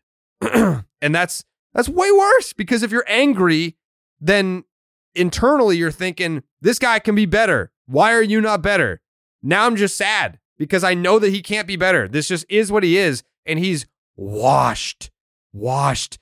Three All Stars, two Cy Young Awards. Like this guy has a trophy case. He's not some fucking slapdick. He's Corey Kluber. Fucking two Cy Young Awards. And he's going out there with next to nothing and just eating bullets. You could see the look on his face out there. It's embarrassing for him. He Look- just had a blank stare, emotionless, like, because he knows. He knows. And half the replies when I tweeted about this, like, why doesn't he just retire? Would you fucking retire if you were guaranteed $10 million? No. Like, he's, he has given his body to baseball. Like, if you're out there throwing 88 slop, that's because you've thrown 50 fucking thousand pitches in your career and you're out of bullets.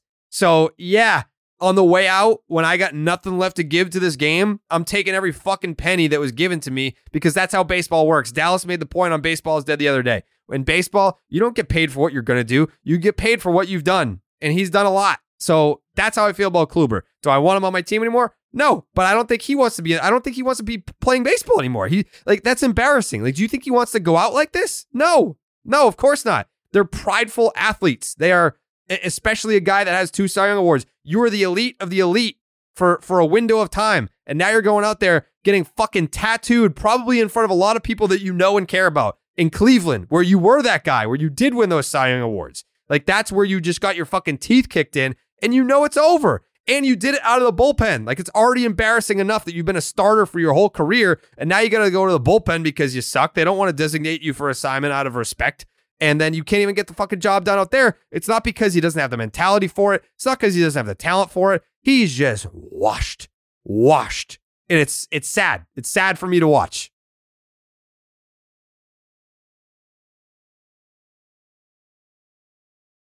Hello.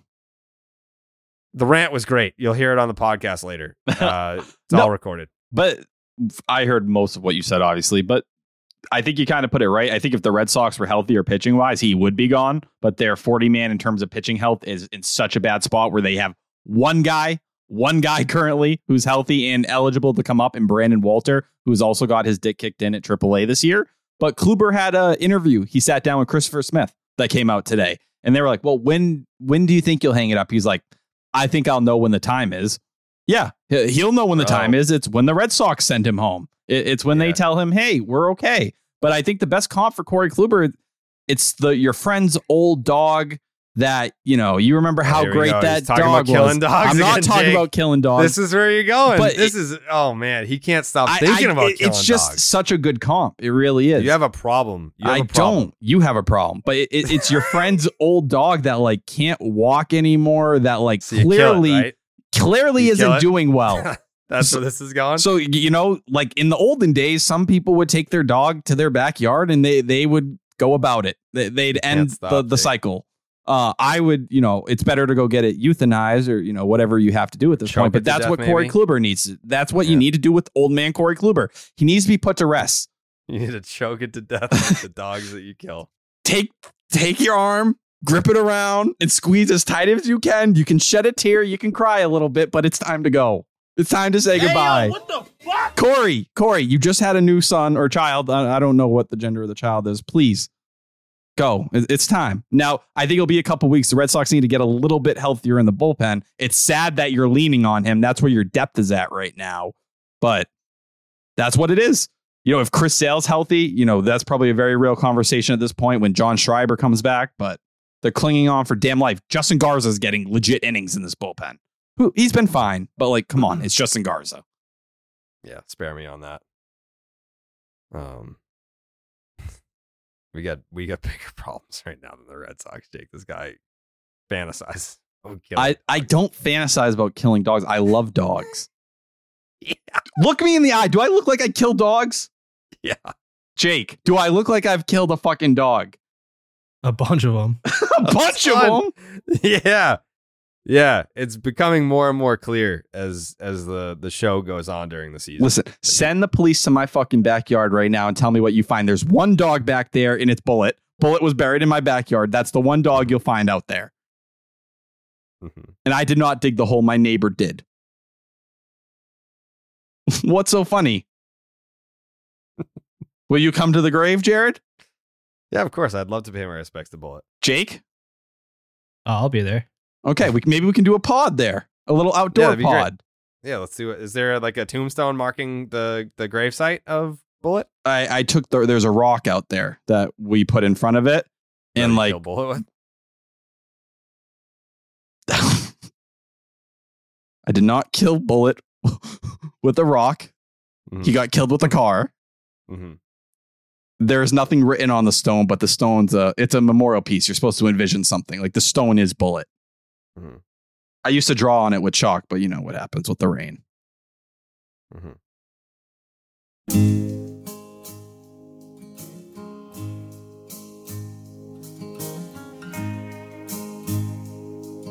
What is this?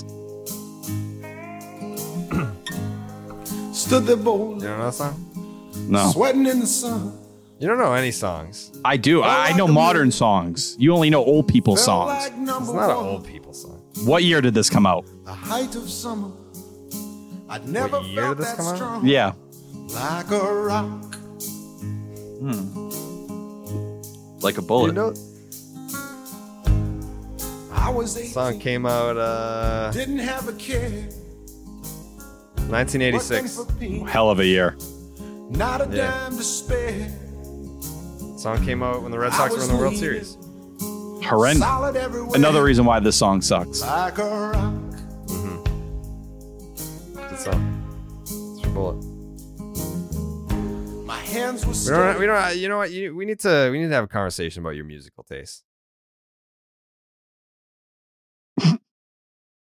what? I, I, I didn't hear anything you said. You cut out. I said we need to have a conversation about your musical taste. That's all. I have great musical taste. I listen to a lot of Yeah. projects that people are interested in. A lot of projects. A lot of projects. It's fucking midnight. How is it midnight? Well, we got to watch like the Red Sox bullpen extend that game as they attempted to get 27 outs. The game. The game ended at like ten o'clock. How, how is it midnight right now? We had Buck. What are we, an hour 20 in? Yeah, I think we're gonna get it under two tonight. Let's see. Let's see. Let's try. Let's try. We're gonna we're gonna go for it. A lot of people are like, no, we want the therapy. Like, what about our therapy? I want to go. I want to fucking detach from this team. Um, did you hear Tyler that there's a new streaming service? No, tell me about it. Yeah, it's called Max. Called Max. It's got everything on HBO Max, including HBO, the DC Universe, Adult Swim, together with TLC, Discovery, Food Network, and more. Max has some of the best content out there. Literally, it has something for everyone in your house. Max, the one to watch. Subscription required. Visit max.com to sign up and uh, curb your enthusiasm. Have you? T- please tell me you've seen Curb Your Enthusiasm, Tyler. No, I haven't, but I know it's the the bald guy with the weird hair down the back of his What? neck. Larry, You're- Larry David. Okay, you just Pete saved it. Davidson fucked his daughter. Did he? That's what I. That's what the streets told me. What if he made love to her? Why do you have to say it like that? Same thing. Laid pipe, No, only Tyler Milliken lays pipe. the finest pipe. The finest pipe. Going to a five star restaurant, I'll have your finest pipe, and out comes Tyler Milliken. Works pretty well. What do you think of my haiku? It was a good start. I know Jake hated the butterflies. Jake, what did you think about the haiku? I mean, the haiku in general was a good haiku, but yeah, the butterflies I wasn't a big fan of. You don't Yeah. understand poetry. Neither. Well, what you was do. what was the deal? What was the deal with the uh with the butterflies? What was the symbology? Uh, it, it just kind of fits the aesthetic. Like, you know, when you're talking poetry, it, it floats into a lot of different worlds, like the astrology world. And, you know, Martha, she's very popular into that. I always see her tweeting butterflies. What the fuck does butterflies have to do with astrology? It- it's all in the same. It's all the same aesthetic. it's like, you know, free, no, like no, spread no. my wings. Like I'm going to, I'm turning from the ugly little caterpillar into this big, beautiful butterfly. Like that's what the That has haiku, nothing like to do with astrology. it's all it's all mixed in. It's like tapestry and it's like uh what what are other things like candles and um you know things that smell good. Mhm. I mean, I told you you didn't want to believe me, but your haiku got over a thousand likes, so you're welcome. Say thank you. I'm an you. artist. Say thank you. Thank me for my art. Say thank you for distributing your art. Thank you for being my uh my record label. Acknowledge me. Thank You you. ne- you're needing to be acknowledged a lot today. Have you been okay? You No. getting enough tension at home? No, dude. I'm I'm having a fucking rough go. God, that's not good. We have a long way to go, Jared. I mean, it's I I was doing the math today. I was on the phone, and I was like, I almost like can't wait for the season to be over. And then I Don't the math. say that. We can't did the say math. that. I did the math. Five. I got five fucking months to go. that yeah, y- your season does go even longer um than most. You know who can tune It's- out to the Red Sox. It, it felt like I was climbing the ladder, and I was like, man, I'm almost at the top. And then I look down, and like the ground is like right there. Like if I fell, I would like maybe twist an ankle. What's scary is a year ago at this time we were running the highest of highs. The Red Sox were Yeah, playing June good. Things were going great. Like we were hyped. Yeah. That's what makes it even scarier. Like could this team, as good as we felt the first month and a half, go off the rails that quickly? I don't. I don't want to think that way. I, I I think we can. They're, you know, they're in danger. You're you're getting close to that ledge, right? You're getting close. Mm. Um, but I will say what I saw, and you know, we touched on it a little bit with uh, Steve, but today was the most hate I've ever seen Alex Cora get on Twitter, ever. because of uh, the benching of Verdugo. Yeah, I, I felt like for the first time I saw people really start to, you know, there's that weird little minority group that's always like, I can't stand Cora. He's not good at, you know, really anything. You know, he creates problems. He's not the leader you want in there. I don't think that's the way a majority of us feel. But that Verdugo situation seemed to push a lot of people and be like, what the hell is going on? And I think you compound it with what happened the night before, where like, I don't know why the hell you're starting Enmanuel Valdez. What are we doing? He's going down tomorrow. That guy is not going to be on your team tomorrow. Cora said two moves coming. Yeah. it- so I the expectation, at least on my end, I think you option Valdez down. Obviously, they already opened a 40 man spot. Probably move Richard Bleier to the 60 day IL. He had a setback. Uh, started throwing, wasn't working, still fe- feeling soreness. Then you can bring up whatever pitcher you want from AAA and kind of go from there. Mm. Because, like we said, you know, Ryan Sherriff can't come back up unless there's an injury. Chris Murphy, who was excellent in his Mhm. little debut, you know, one of the few positives in the series, he can't come up either. So is it like an AJ Politi? Maybe. You know what I mean? Like it's not gonna be a Theo Denlinger or anything like that. Joe Jacques, Who maybe. the fuck are these people? Yeah, it's not going to be like Chase Shugart got hurt, so it's not going to be him either. Caleb Ort also can't come up. So, Oh no. oh, we're going to cry. But I don't know. I felt like the first time I saw some cracks with how people perceived Cora and viewed him. And for me personally, I, I don't think Verdugo was dogging it. Like, what bothers me here a little bit is if you're asking me players that have hustled this year, it's him. Like, that's a guy in Alex Verdugo who does not dog it often. He's been playing amazing defense in right field, going all out constantly. He's run the bases better. And Coris said this himself before the game. It's like, he's stepped up. He's done what I asked him to do. He's been very solid offensively. He's cooled off a little, but he's still been very good. He's your leadoff guy. He has made the adjustments the Red Sox asked him. And for him to kind of become the like the poster child for whatever message you're sending, it felt a little unfair. It felt like like that's the guy you're putting it on. You're not putting it on guys who aren't backing up people. You're not putting it on, you know, Kike Hernandez, who at times this year also not running it out, who, you know, making all those countless errors, just not putting it together out there. Well, why are you like Devers? Devers, he did it again tonight where he just stopped running on a ball. Like he, and I'm not hating on it. It's 162. Don't kill yourself, Devers. You're someone whose body's broken down in the second half before.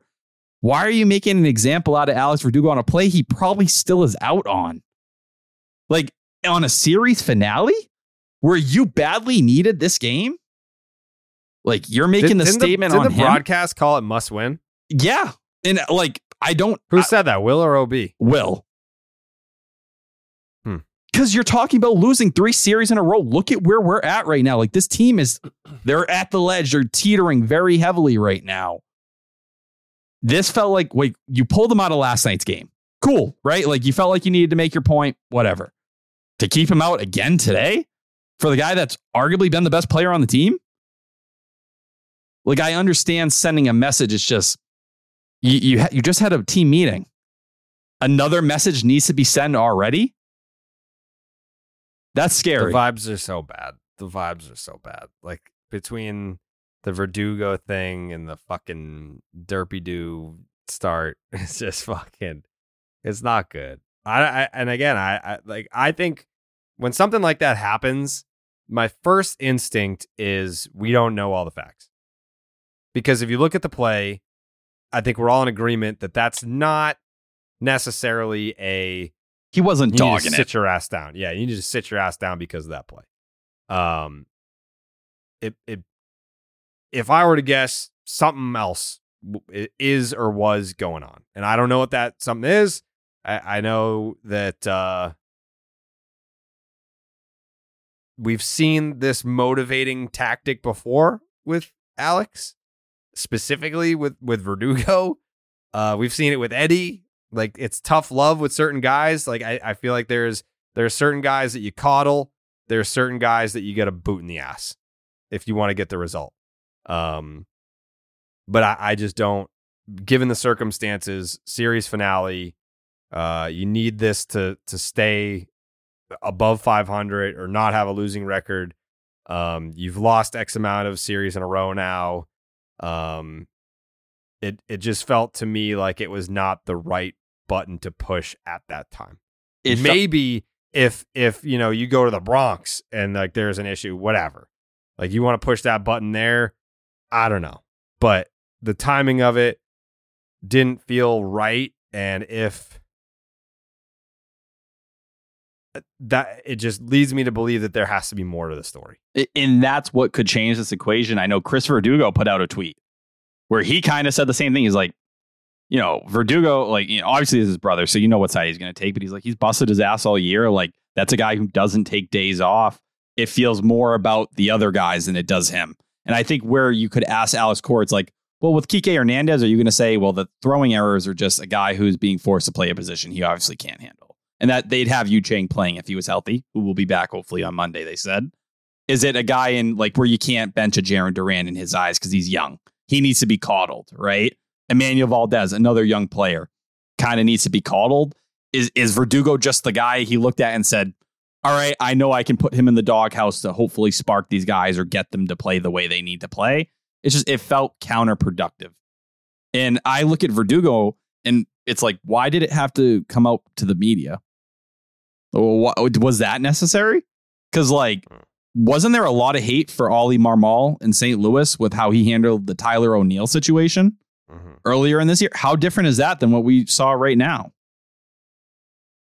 Yeah. You know, and Uh, I, I think Ollie was a little more condescending, like post game, than Cora was this uh, earlier today. But you're putting the guy's name out there, like you- you're kind of calling him out in front of the media. The guy responded when you called him out, and he's been one of the reasons where you are. You know, the team is where it is.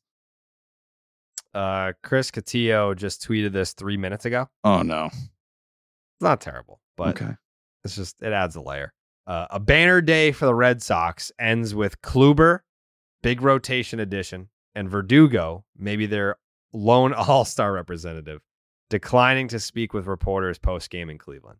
He's a big like, gotta talk to the media guy, and I get it. Like you know, if there's, they got to do their jobs, but he he really takes it to heart when when people don't talk to the media.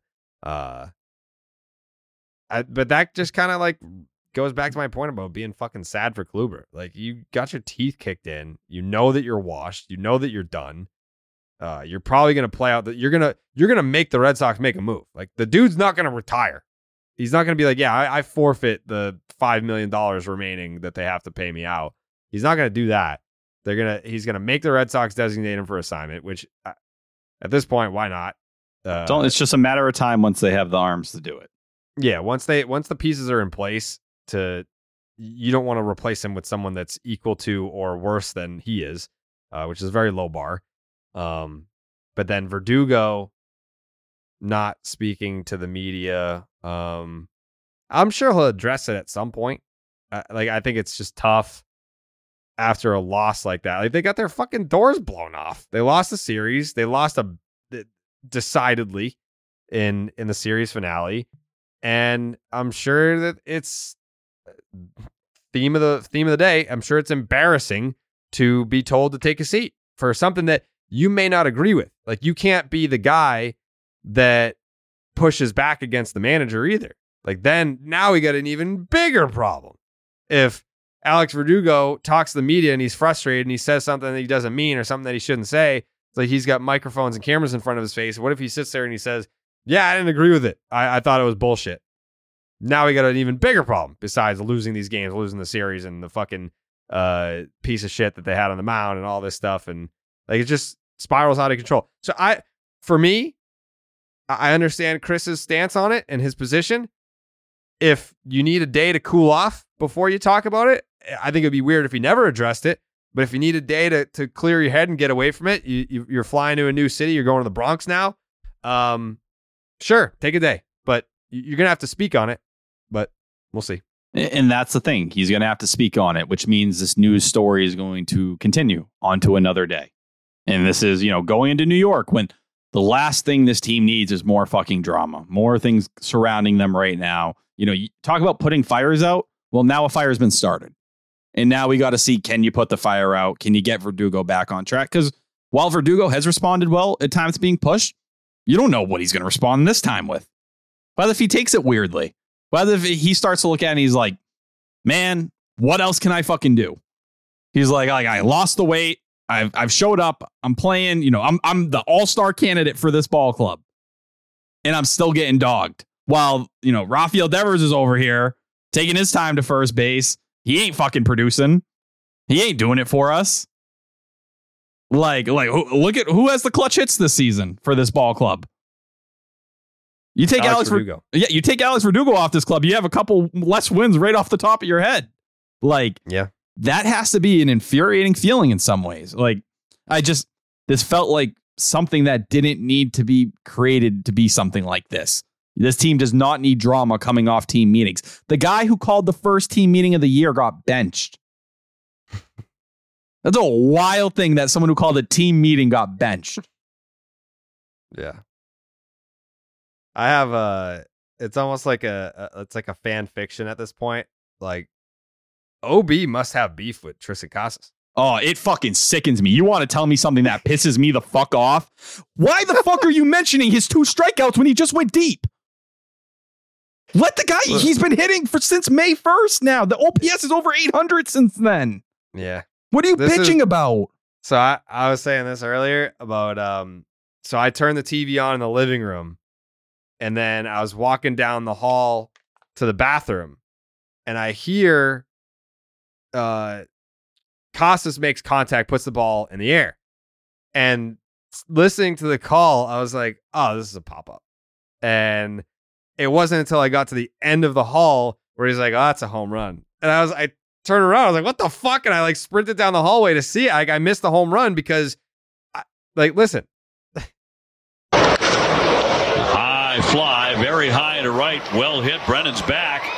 He's at the wall. He leaps up, and that ball's gone. Dude has money on the Guardians. Like he's legit upset. No, no, no, no, no. I think, but it is there is something with Casas. Like he he like will fucking get into his strikeouts and whatever, like the the batting average. But like I like, can you blame me? Like if you if you close your eyes for the first few seconds of, of this, you definitely don't think that this is a home run. No. High fly, very high to right. Well hit. Brennan's back. He's at the wall. He leaps up, and that ball's gone. like you just you don't think that that's a home run. Do, do you don't have the Jose Ramirez homers where he legit was ready to, you know, do a party, throw a dance, whatever? I said that backwards, but like he was so hyped up for all the Guardians homers. That was electric. You think so? Extremely. He he 13 straight. Oh, that's the Cleveland call. Uh, Dave O'Brien gets more excited for opposing home runs than he does Red Sox. There's a high fly ball left center field. That's way back there, way back there, and gone. That's that's very similar to the that's Which homer Casas was that? That's the second Jose Ramirez, um, and then this one. And a high fly ball, this one to right field. Ref Snyder turns. He's done it again. He has done it for the third time in three at bats. But I mean, yes, that one is definitely more excited than the Casas one. But it's a three home It's run It's a three game. homer. I, I think yeah, it just seems like everyone I I think Middlebrooks is the one anti, you know, Triston Casas hater. But Jim Rice also, I don't know if you caught that on NESN post game. He was like, because Casas also talked after the game. He's like, Yeah, you know, I've been talking to the coaches. They've been telling me like all my batted ball data is good, like all the advanced metrics. And Jim Rice was basically like, Who gives a fuck? What about the results? and it's like, God damn, man. And Tom Caron's like, Well, it's a little different in today's game. He's like, you know, that's like back in the day where they tell you you're close, like you're right there. And Jim Rice was like, eh. Like Youk, I think, was in the booth the other day when they were like going in on Casas and the expected stats and all that different stuff. And it's like, dude, just look at the stats since May 1st. Like he he's doing his job. Is he an elite of the elite? Is he Matt Olson? No, not yet. It's also his first big league season. He's recovered from April. man, is there anything good? You got anything good? Yeah, Chris Murphy. I I did not We expect him. that. Anything else? And we didn't talk about how good he looked. Who cares? It, it- it's is he's already gone. He's not even on the team. He's gone immediately. Uh, anything good for like people that are here? Um, I'm happy for Chris Murphy. I, I uh, I got one. what? Jarren Duran has looked a little better shooting the ball into left field. couple hits tonight, which was Yeah, nice he to started see. doing that at Fenway. yeah, exactly. So it, now we're having a little bit of a a little streak here where he's hitting. My worry would be, well, Adam Duvall's back tomorrow. So like, is he now going to see how they're going to figure out the playing time here? They did say they're going to be easy on Duvall. All right. You know, what does that mean in terms of playing time? Kenley Jansen in the first game, getting the job done, Throwing throwing 97. 97. Yeah, He grabbed his knee, but like they called that like old manness. So he's just out there being old. Don't worry about it. uh, Yoshida, thank God for Masataka Yoshida. He's the goat. I don't got much for you outside of that. All right, fucking. Stop and Shop, look ahead. Brought to Jared you by Stop and Shop. Head on down to Stop and Shop. Use the promo code Section 10 to get 10 cents off each one of your tangerines when you buy at least 10 pounds of, five pounds of tangerines. Not 10. That's a lot of tangerines. Five pounds of tangerines. Uh, only at Stop and Shop using the promo code Section 10. Oh, that was something that I wanted to address. They deleted uh, uh, the entire archive of Section 10 today. Saw that on the uh, subreddit. Mm-hmm. Do you have the files? Uh, Steve might. I don't know. Um, I'm hoping that it's kind of like YouTube where you can just like pull them down, but they're still there, type deal. Cause that, yeah, that was a that was a big kick in the dick that they did that. Uh, I don't know why they did that. Um, they had just been chilling there for like two years, and I know that like a lot of like OG Section Ten fans would go back and listen to like the classic episodes. Like they would relive the 2018 season through like the Section 10 episodes and like Trash Island. People would just like listen to the fucking Trash Island episode all the time. Uh, the Ice Horse episode, like the first Suns Out, Guns Out, the only Suns Out, Guns Out. Um, yeah, I don't know why they did that, but yeah, that didn't make me feel good. Actually, I found that out as we were recording Baseball is Dead, and I was like trying to like continue doing that podcast while wanting to be very upset that that happened. That's called Now- being a pro. You haven't talked to Steve yet about it, right? No, I did. Yeah, but I Oh. didn't ask if he has them. Interesting. Okay. Yeah, yeah, yeah. No, I talked to Steve. I didn't realize how many people do go back and listen to as many of those. Like I, I do that with some podcasts, but I felt like that was a weird thing I did. But it Yeah. seems like some people legit will binge it like a TV show. Yeah, I mean like 2018 and like the specific episodes. Like I think some of them, thank God, they still live on YouTube. Hopefully they don't fucking pull those too. But uh, I think some of them are on YouTube. Like the later ones, like we didn't get the Section 10 YouTube until like much much later. So like the 2018 is not on YouTube anywhere. But um, some of the very funny Pat Light episodes are on YouTube. Like the the four hour episode where we just had people call in and like crush them the entire time. Like that was very fucking funny episode. Like that's on YouTube.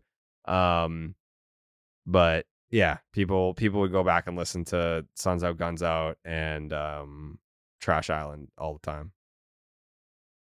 But I don't know. I'll try and figure. I'll I'll try and get some more information on that because that does suck. All right, we got to take a break and talk about Zyn nicotine pouches.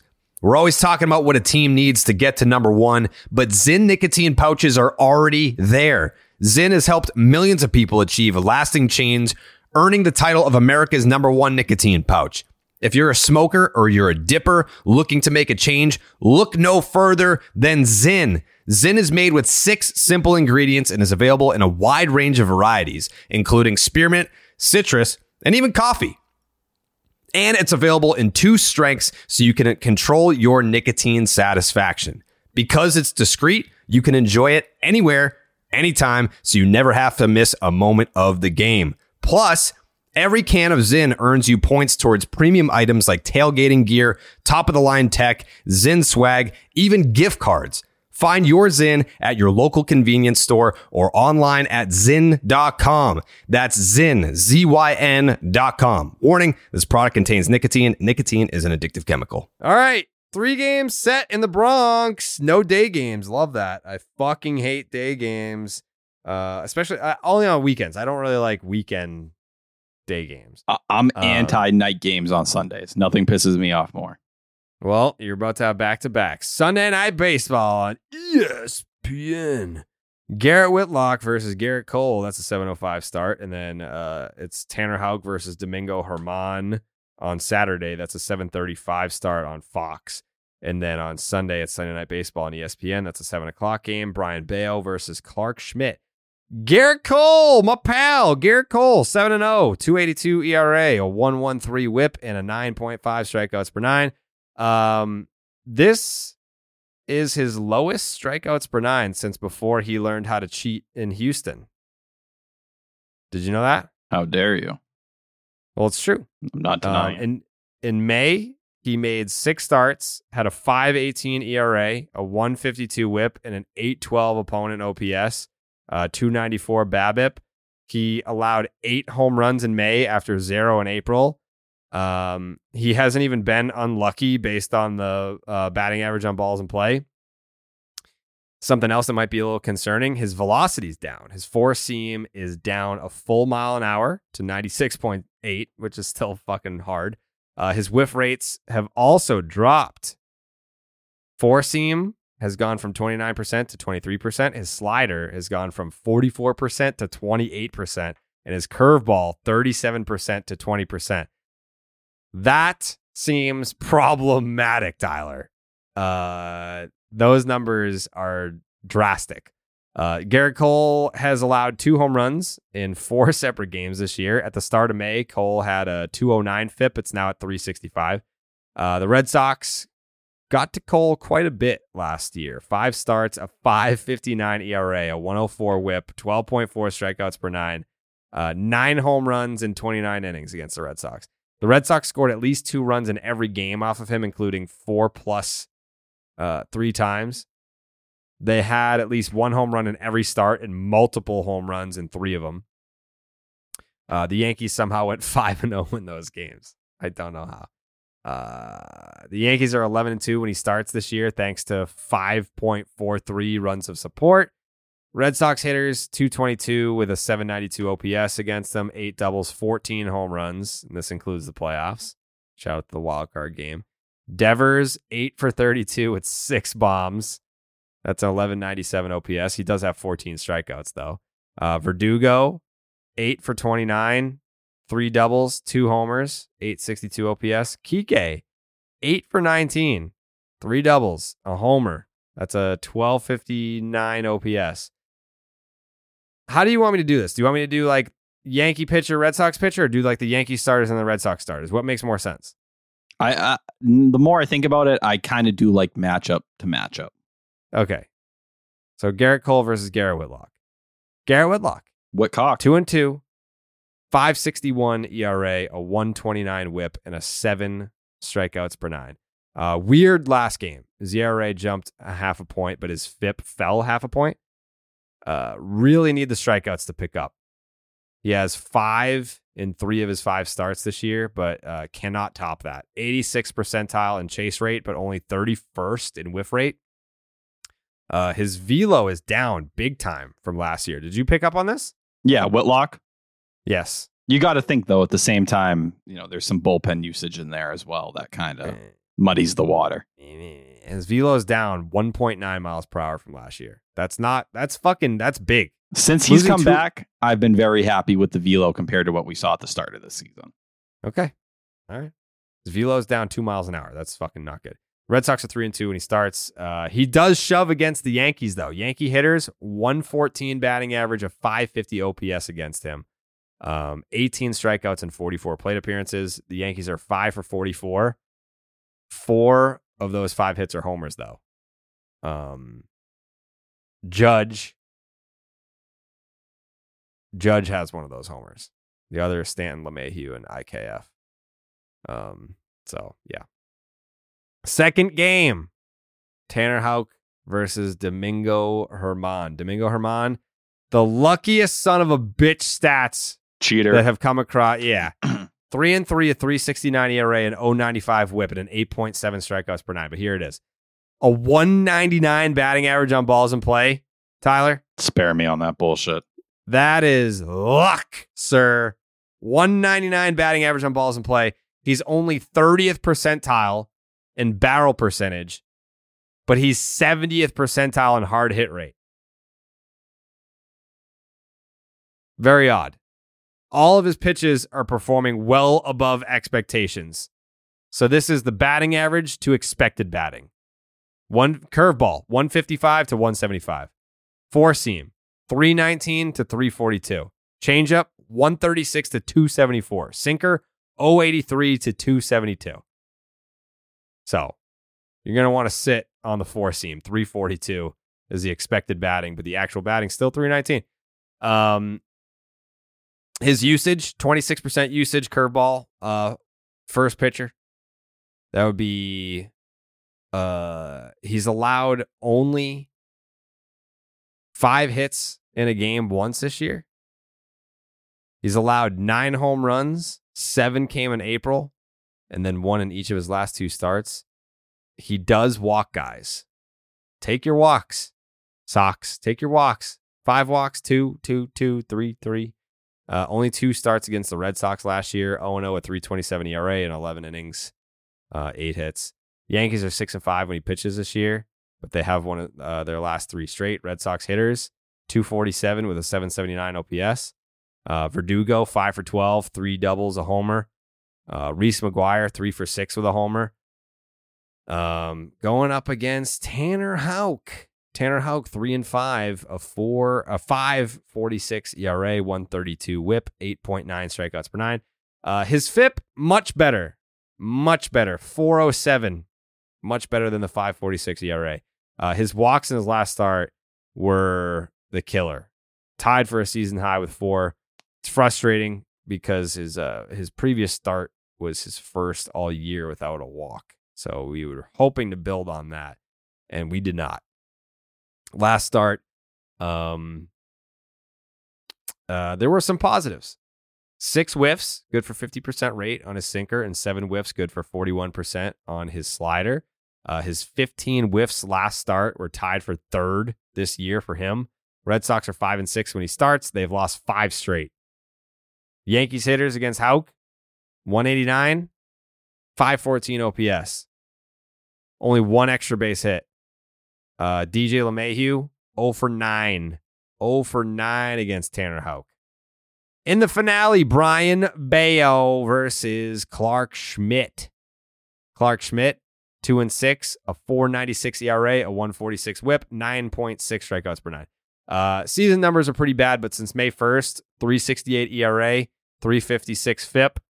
Uh, has only allowed more than three runs one time in that stretch and has three starts of uh, either zero or one runs allowed. Doesn't go super deep into games. Uh, has not topped 100 pitches and has only completed six innings twice. Very spinny pitches he's got. 98th and 94th percentiles for the four seam and the curve. Causes a lot of chase. He's uh, 76 percentile in chase rate. Uh, when people hit him, though, it's hard, hard contact. Ninth percentile in average exit velocity. Uh, main pitch is a sweeper, but his cutter, you want to be looking for that. 24% usage. Um, that is a 92 mile an hour exit velocity, 309 batting average, a 636 slug. Never started against the Red Sox last year, but in four appearances, he had a 675 ERA in just six and two thirds innings, allowing three homers. Uh, the Yankees are 4 9 when he starts, and they've lost his last three straight. Red Sox hitters 5 for 14, three bombs. Casas, Dalbec, McGuire have the home runs. That means we need Bob Stop. Got to get Bob Stop back up here. Uh, Brayan Bello, 3 and 4, a 397 ERA, a 143 whip, and a 9.1 strikeouts per nine. Uh, we're we're really looking for Bello's first I'm here start of the year. Seven of his nine starts, his last seven to be exact, have been between uh 47 and 63 game score. Would love for him to go into Sunday Night Baseball in the Bronx and fucking dominate. We're kind of we've been waiting for that. If I recall, there was a really good start at Yankee Stadium in September last year, right? Uh, that sounds that sounds correct. Might have been the night we Um, had the section or the uh, name redacted uh, meetup. Yeah, maybe. Um, as Bello works out which of his fastballs he likes more, a trend appears to have started uh, in his last start. 34 four seams to left handed hitters and seven to right handed hitters.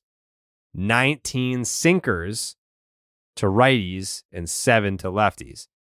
He's never really thrown the sinker to lefties, but early in the year, he was throwing the four seam closer to 50 50 between the sides of the plate, and that appears to be over. So we're coming up with a plan. I like when we have a plan. In his last three games, um, he's 0 3, 17 innings, six earnies, three walks, 15 strikeouts, two home runs, a 318 ERA, and a 358 FIP. So that's just a lot of bad luck there.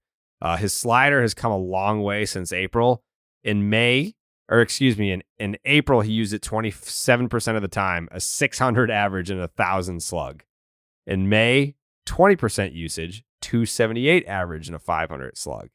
Uh, in June, just one start, obviously, 18% usage, no hits allowed. Mm. So pay attention to that slide piece. Red Sox are five and four when he pitches, but they have lost the last three. Yankees hitters 324 with a 780 OPS. Uh, he has not given up a home run to the Yankees. Okay. It's a lot of information. Prediction time. Again, that is Whitlock Cole, Houck German, Bello Schmidt. I already like a win in the finale. I don't I don't hate the Houck um German matchup German. either. Yeah, I think I like two out of three. I think they lose the first one, win the next two. They can steal the first one though. You beat a Gerrit Cole, you have a little momentum. Get back Yeah, to I 500. I, I, yeah, I don't. I think the loss to Cole at Yankee Stadium is the game that wakes them up for real. I don't think that tonight did shit. I think that they're all That's so kind of dejected. Yeah, I think that they're all dejected after tonight. So I think ex- they go into Yankee Stadium and it's just, I mean, it's completely different playing in the Bronx than playing in Cleveland. Like you go out there and you get your asses kicked in the Bronx. That's a different type of bad feeling going back to the hotel than getting on a flight after a 10 to whatever the fuck loss, 10 to 3 in Cleveland. I'm going Red Sox 2 out of 3, losing the first, winning the next two. What do you think, Tyler? I think I'm gonna go two out of three as well. Shocker. Um, I don't know. I yeah, I, I don't. I feel like Garrett Whitlock, like the Red Sox, very heavily emphasized him starting this game, so they really like this Whitlock matchup. Um, but I don't know. I, I'm not looking at the pitching, and I think it's going to be what really does it. At the end of the day, if the offense isn't going to show up and do it for this team, they're not going anywhere. The offense needs a series where they show up and rake. So I'm going to look at it and say I think Masataka Yoshida goes off. I think we see Devers really open up the series. You got two guys that should absolutely kill it at this ballpark. I think Yoshida out of anyone is like you name players who are built to play at a stadium like that, it's Masataka Yoshida. So I think the bats finally wake up. The pitching gives you enough to get there. The bullpen got a really solid rest, your best weapons the last two days. So you should be able to be aggressive with them and go after it. I'll take two out of three, but this is a series. If you can't kind of kick yourself out of whatever funk you're in with against the Yankees without Aaron Judge, this thing is going to continue to go downhill because then you're going to be seeing them the following weekend and having to you're just going to be playing catch up more and more and more. You got Colorado coming up. You do what you have to do against New York right now. You go to Colorado, you take care of business. That's two series wins and you're back on track. If not, this thing's going off the rails pretty quickly. Jake, how do you feel about this series this weekend? I got a sweep, but they're on really thin ice with me. Mm. Reverse sweep possible prediction? If they don't put together a couple sweeps here soon, then we might have to start reevaluating. Yeah. Mm. I think, yeah, that would be. You want to talk about sending a fucking message? Never mind benching Alex Verdugo. What if Jake didn't pick a sweep? Cora resigns the next day. Yeah, like what do you what do you do? Like they walk into the clubhouse and they're like, Jake didn't fucking pick a sweep. What? That would be message sent. It's a question about whether the message was delivered, but the message would be sent in that case. I hope it doesn't get there. I hope it doesn't get to that point. I really hope it doesn't get to that point. But the the warning shot has been fired. Like Jake has already considered not going sweep. So Can I wake a- the fuck up, Red Sox. Can I ask one thing we didn't touch on? Yeah. Nestor Cortes and what he said? He's right. Wow, you agree. Yeah. I disagree. That's funny. No, it's not shit. I look at it, I don't want them saying the rivalry isn't shit until they accomplish something against the Red Sox overall. You can't say it when less than two years ago you got kicked out of the playoffs by them. Don't yeah, tell- but like that was two years ago. Like it's it, It's de- been like, one season. weekend- no, Yes. no, and it was also just one game. Like it was, it was. Trust and me, you got your teeth nuts. kicked in. Huh? In that wild card game, you lost 2018 until you have a moment It against was the one Reds. night. It was one night. Oh, the- sure. And you had Gerrit Cole on the mound, the guy you gave all that money to. Nah, it was it was nice. It was nice to do it. It was a nice night, and yeah, no, the rivalry is dormant right now. It's not like there's like spare me on that. I'm not saying the is rivalries right. at the top or the heights will be the same of whatever it once was. It's was. at a zero. It's at a zero. but sitting there and like talking down to the Red Sox, like, oh, you guys aren't on our level, bro. When you do something, when you if you want to ring over this stretch or anything like that, then we'll have a conversation. Is that what he said? They're not on our level. That's basically what he said. They're, they're not like Tampa or Toronto to us right now. Well, that's true. Those teams are way bigger threats to New York than we are. All the last couple years, we're talking the last couple years. The last couple right years, now, yeah. couple years ago in 2021, you got kicked out of the, by this team. Well, you he's, lost to he's this team only in really playoffs. been relevant like the last couple years. So once again, you are not the guy to be saying or sending shots like that. That's all I'm saying.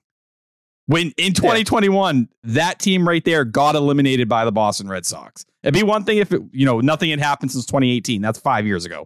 We're talking a year and a half ago. Yeah.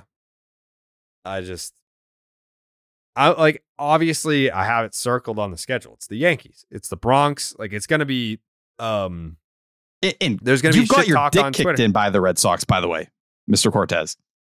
Yeah, no, yeah, yeah. But the Red Sox are in last place. They were in last place last year. Like I I get it. Like he's saying what what who are the teams that stand in our way the most? Tampa, Toronto, Baltimore. Like we were not standing in their way. If And you're I bringing up the- the last couple of years, the, part of the last couple of years is you getting knocked out by this team. Yeah, one night. It was one night. Yep. It was a fun night. It was a great night. with a team Uh, that had much more talent than the 2021 Red Sox. Yes. Fact. Yeah. But I don't know. Like it's the rivalry right now. Uh, if you go by postseason, yeah, it's not much of a rivalry because the Red Sox have been fucking dildoing the Yankees for like two decades now. Th- that's it. It- It's just like, don't you eventually look at there like, congrats, you know, you've been more consistent in the regular season. If you won something, I tip my cap. Even if you didn't beat the Red Sox, like, all right, you've won something. You guys have been disappointing for like 14 years in a row at this point. Correct. Show up and win something. Then, then you can sit there and start to act like, oh, the Red Sox are little brother. We don't pay attention to them. They got to go through the Red Sox anyway because like the Red Sox went through the Yankees in 2004. Uh, they went through the Yankees in 2018 and they eliminated them in 2021, even though they didn't win that World Series. But like, I mean, the Yankees didn't have to go through the Red Sox in 2009, and then before that, we're talking like they their last championship was fucking in the 2000s, like 2000, 2000, right? Yeah. 98, 99, 2000. Th- th- that's it. Like, so show up, you know, take care of business in the regular season or whatever it was. But Yankee fans talk so much shit as the Red Sox struggled in the second half of 2021. They were arguably as annoying as I can ever remember them being on Twitter. Go take care of business. Then you can talk shit. Mm. Yeah. I mean, I'll be trust me. I, I I will be paying attention to Red Sox Yankees this weekend more so than I would pay attention to Red Sox Guardians. Of course. There is an extra element. It's a it's a special occasion, but do I expect bad blood this weekend? No. I, I, Is I it gonna is it gonna make me feel something if Rafael Devers hits one in the fucking moon or Yoshida takes uh Gerrit Cole to the second deck in Yankee Stadium? Am I gonna feel something a little bit more than if it, if it was against fucking uh I don't know whoever fucking Babi on on the Guardians whatever the fuck that guy's name is? Uh yeah, of course, absolutely. So Here, you want to hear the quote one last time? Yeah. It doesn't feel like what we have with Tampa now or with Toronto now. You could argue that the Red Sox haven't been who they really are the last couple of years. Th- that's th- a compliment. He's what saying like the Red Sox are better than this. That's what he's saying. He's less like, yeah, than like, two years ago, you got beat by this team. Two fucking years. What's a couple? Years. What's a couple? years? What's a couple? Two. All right, give me two years. Two years. Within the last two years, you've been eliminated by this team. Spare me. Yeah, well, they're not going to eliminate him this year. He's talking that shit. You know why? Because he's on the IL. And Devers isn't going to take him fucking deep again. And he turned his back on America, which which I still Mm. I don't I don't love that. Yeah. Well, god damn it, we went two hours again. Sorry. it's fucking twelve forty five in the morning. Game ended three hours ago. Did it again, Tyler. I'm sorry. Hey, listen, I, I I'm here for the people. I want the people to be happy. People want people want a therapy pod. I don't know if this was it. I feel like we were we were we were doing a lot of pouting. We did positive therapy. I think having Steve on to start and kind of touching Yeah. on everything, different tone. And then I think call also, him Buck. Call him Buck. I, I don't. I every feel time weird. you say Steve, every time you say Steve, I think you're talking about Steve Peralt. That's actually a good point. Having Buck on the show was nice. It was a nice little change of pace. But I think at the same time, people wanted us. I got a lot of like, don't hold back. Like, I liked what Jared did last episode where he kind of just he let it all out for a little bit. I think we did a little bit of both tonight. Sure. Yeah, think fans are pissed. I mean, you know, especially because the call up they're pissed, because the play that they're pissed, you know, because of Verdugo benching they're pissed. Fans are pissed, but they're not um uh they're not apathetic, which is good. They still give a shit. I wish the Red Sox saw that. And we're like, man, we are really dicking our fans around right now with this product. This Well- is not a satisfactory product that we're putting out there. Need a spark. I don't know if Verdugo benching will be the one. I don't have much faith that it will, but there's a reason Alex Cora is the manager, right? It's my manager. Suck on it. That's right. Um, all right, we'll be back. What? Where Where's my final thoughts? Tyler, what are your final thoughts, dude? Shout out the Tone Bone Zone, best account on Reddit. I really do appreciate you. Oh, and the second move, second moon being discovered that came out the last couple days as well. Thank you. Nobody nobody. All right. Uh Jake's takes? Season doesn't start till we play the Yankees. Yeah, that's Mm. true. Can't yeah, that's a good point. You can't just fucking say it's a wrap without even playing the Yankees once. That is ridiculous. I just hope that we're at least respectable by the time Mookie gets here and takes a piss on fucking Fenway. Oh, JD coming back. oh that there's both of them. Imagine both of them come back and the Dodgers are in first place. The Red Sox are like 19,000 games out of first place. Just picture the, you know, on the timeline, Mookie and JD taking pictures with Cora and taking pictures with Devers, and then those are going to be all on the timeline. Mm-hmm. I want to die. Yeah. I hope Xander just takes a day off and comes just to just to watch the game. Hey, with that wrist, he might be taking a lot of time off. mm-hmm. We'll see. All right. Um, I don't have any fucking final thoughts. My final thoughts are I want to go to bed and I want to wake up tomorrow and not be in pain emotionally. Physically, I'm fine, I think. But emotionally, I, I would like to be in a better place. Um, so you know what? I, you know what? Because I, you know how I kept saying, like, I want to make, I want this team to make me feel something. In 2021, it was like early. It might have been like May. The Red Sox were at Yankee Stadium. And it's the only time that this has ever happened to me. I was wearing my Apple Watch and I was so emotionally invested in that game that my Apple Watch thought that I was having a fucking heart attack. Oh my it- god! Not, like my Apple Watch was like, "Hey, are you okay? Like your fucking your heart rate is like 180 beats per minute." And it was because I was watching the Red Sox and the Yankees. So I would give anything to have my Apple Watch think that I'm fucking dying of a heart attack. Cuz right now if if I'm watching the Boston Red Sox in 2023, my Apple Watch is like, "Oh, he's asleep. Good night, baby." That's what my Apple Watch is saying. It's not saying, "Do you want me to call the police?" It's saying, "Good night, Tuck me sweet in. dreams." Yeah, that's what my Apple Watch is saying. So, um, I don't think it's gonna happen this weekend, but we'll uh we'll see. Anyways, uh, thanks for listening, and we'll be back on Monday morning. So, enjoy Red Sox Yankees. Bye. Buenas noches, amigos. Pulling up to Mickey D's just for drinks? Oh, yeah, that's me. Nothing extra, just perfection and a straw. Coming in hot for the coldest cups on the block. Because there are drinks, then there are drinks from McDonald's.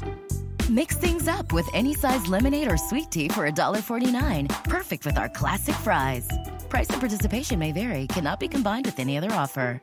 Ba da ba ba ba.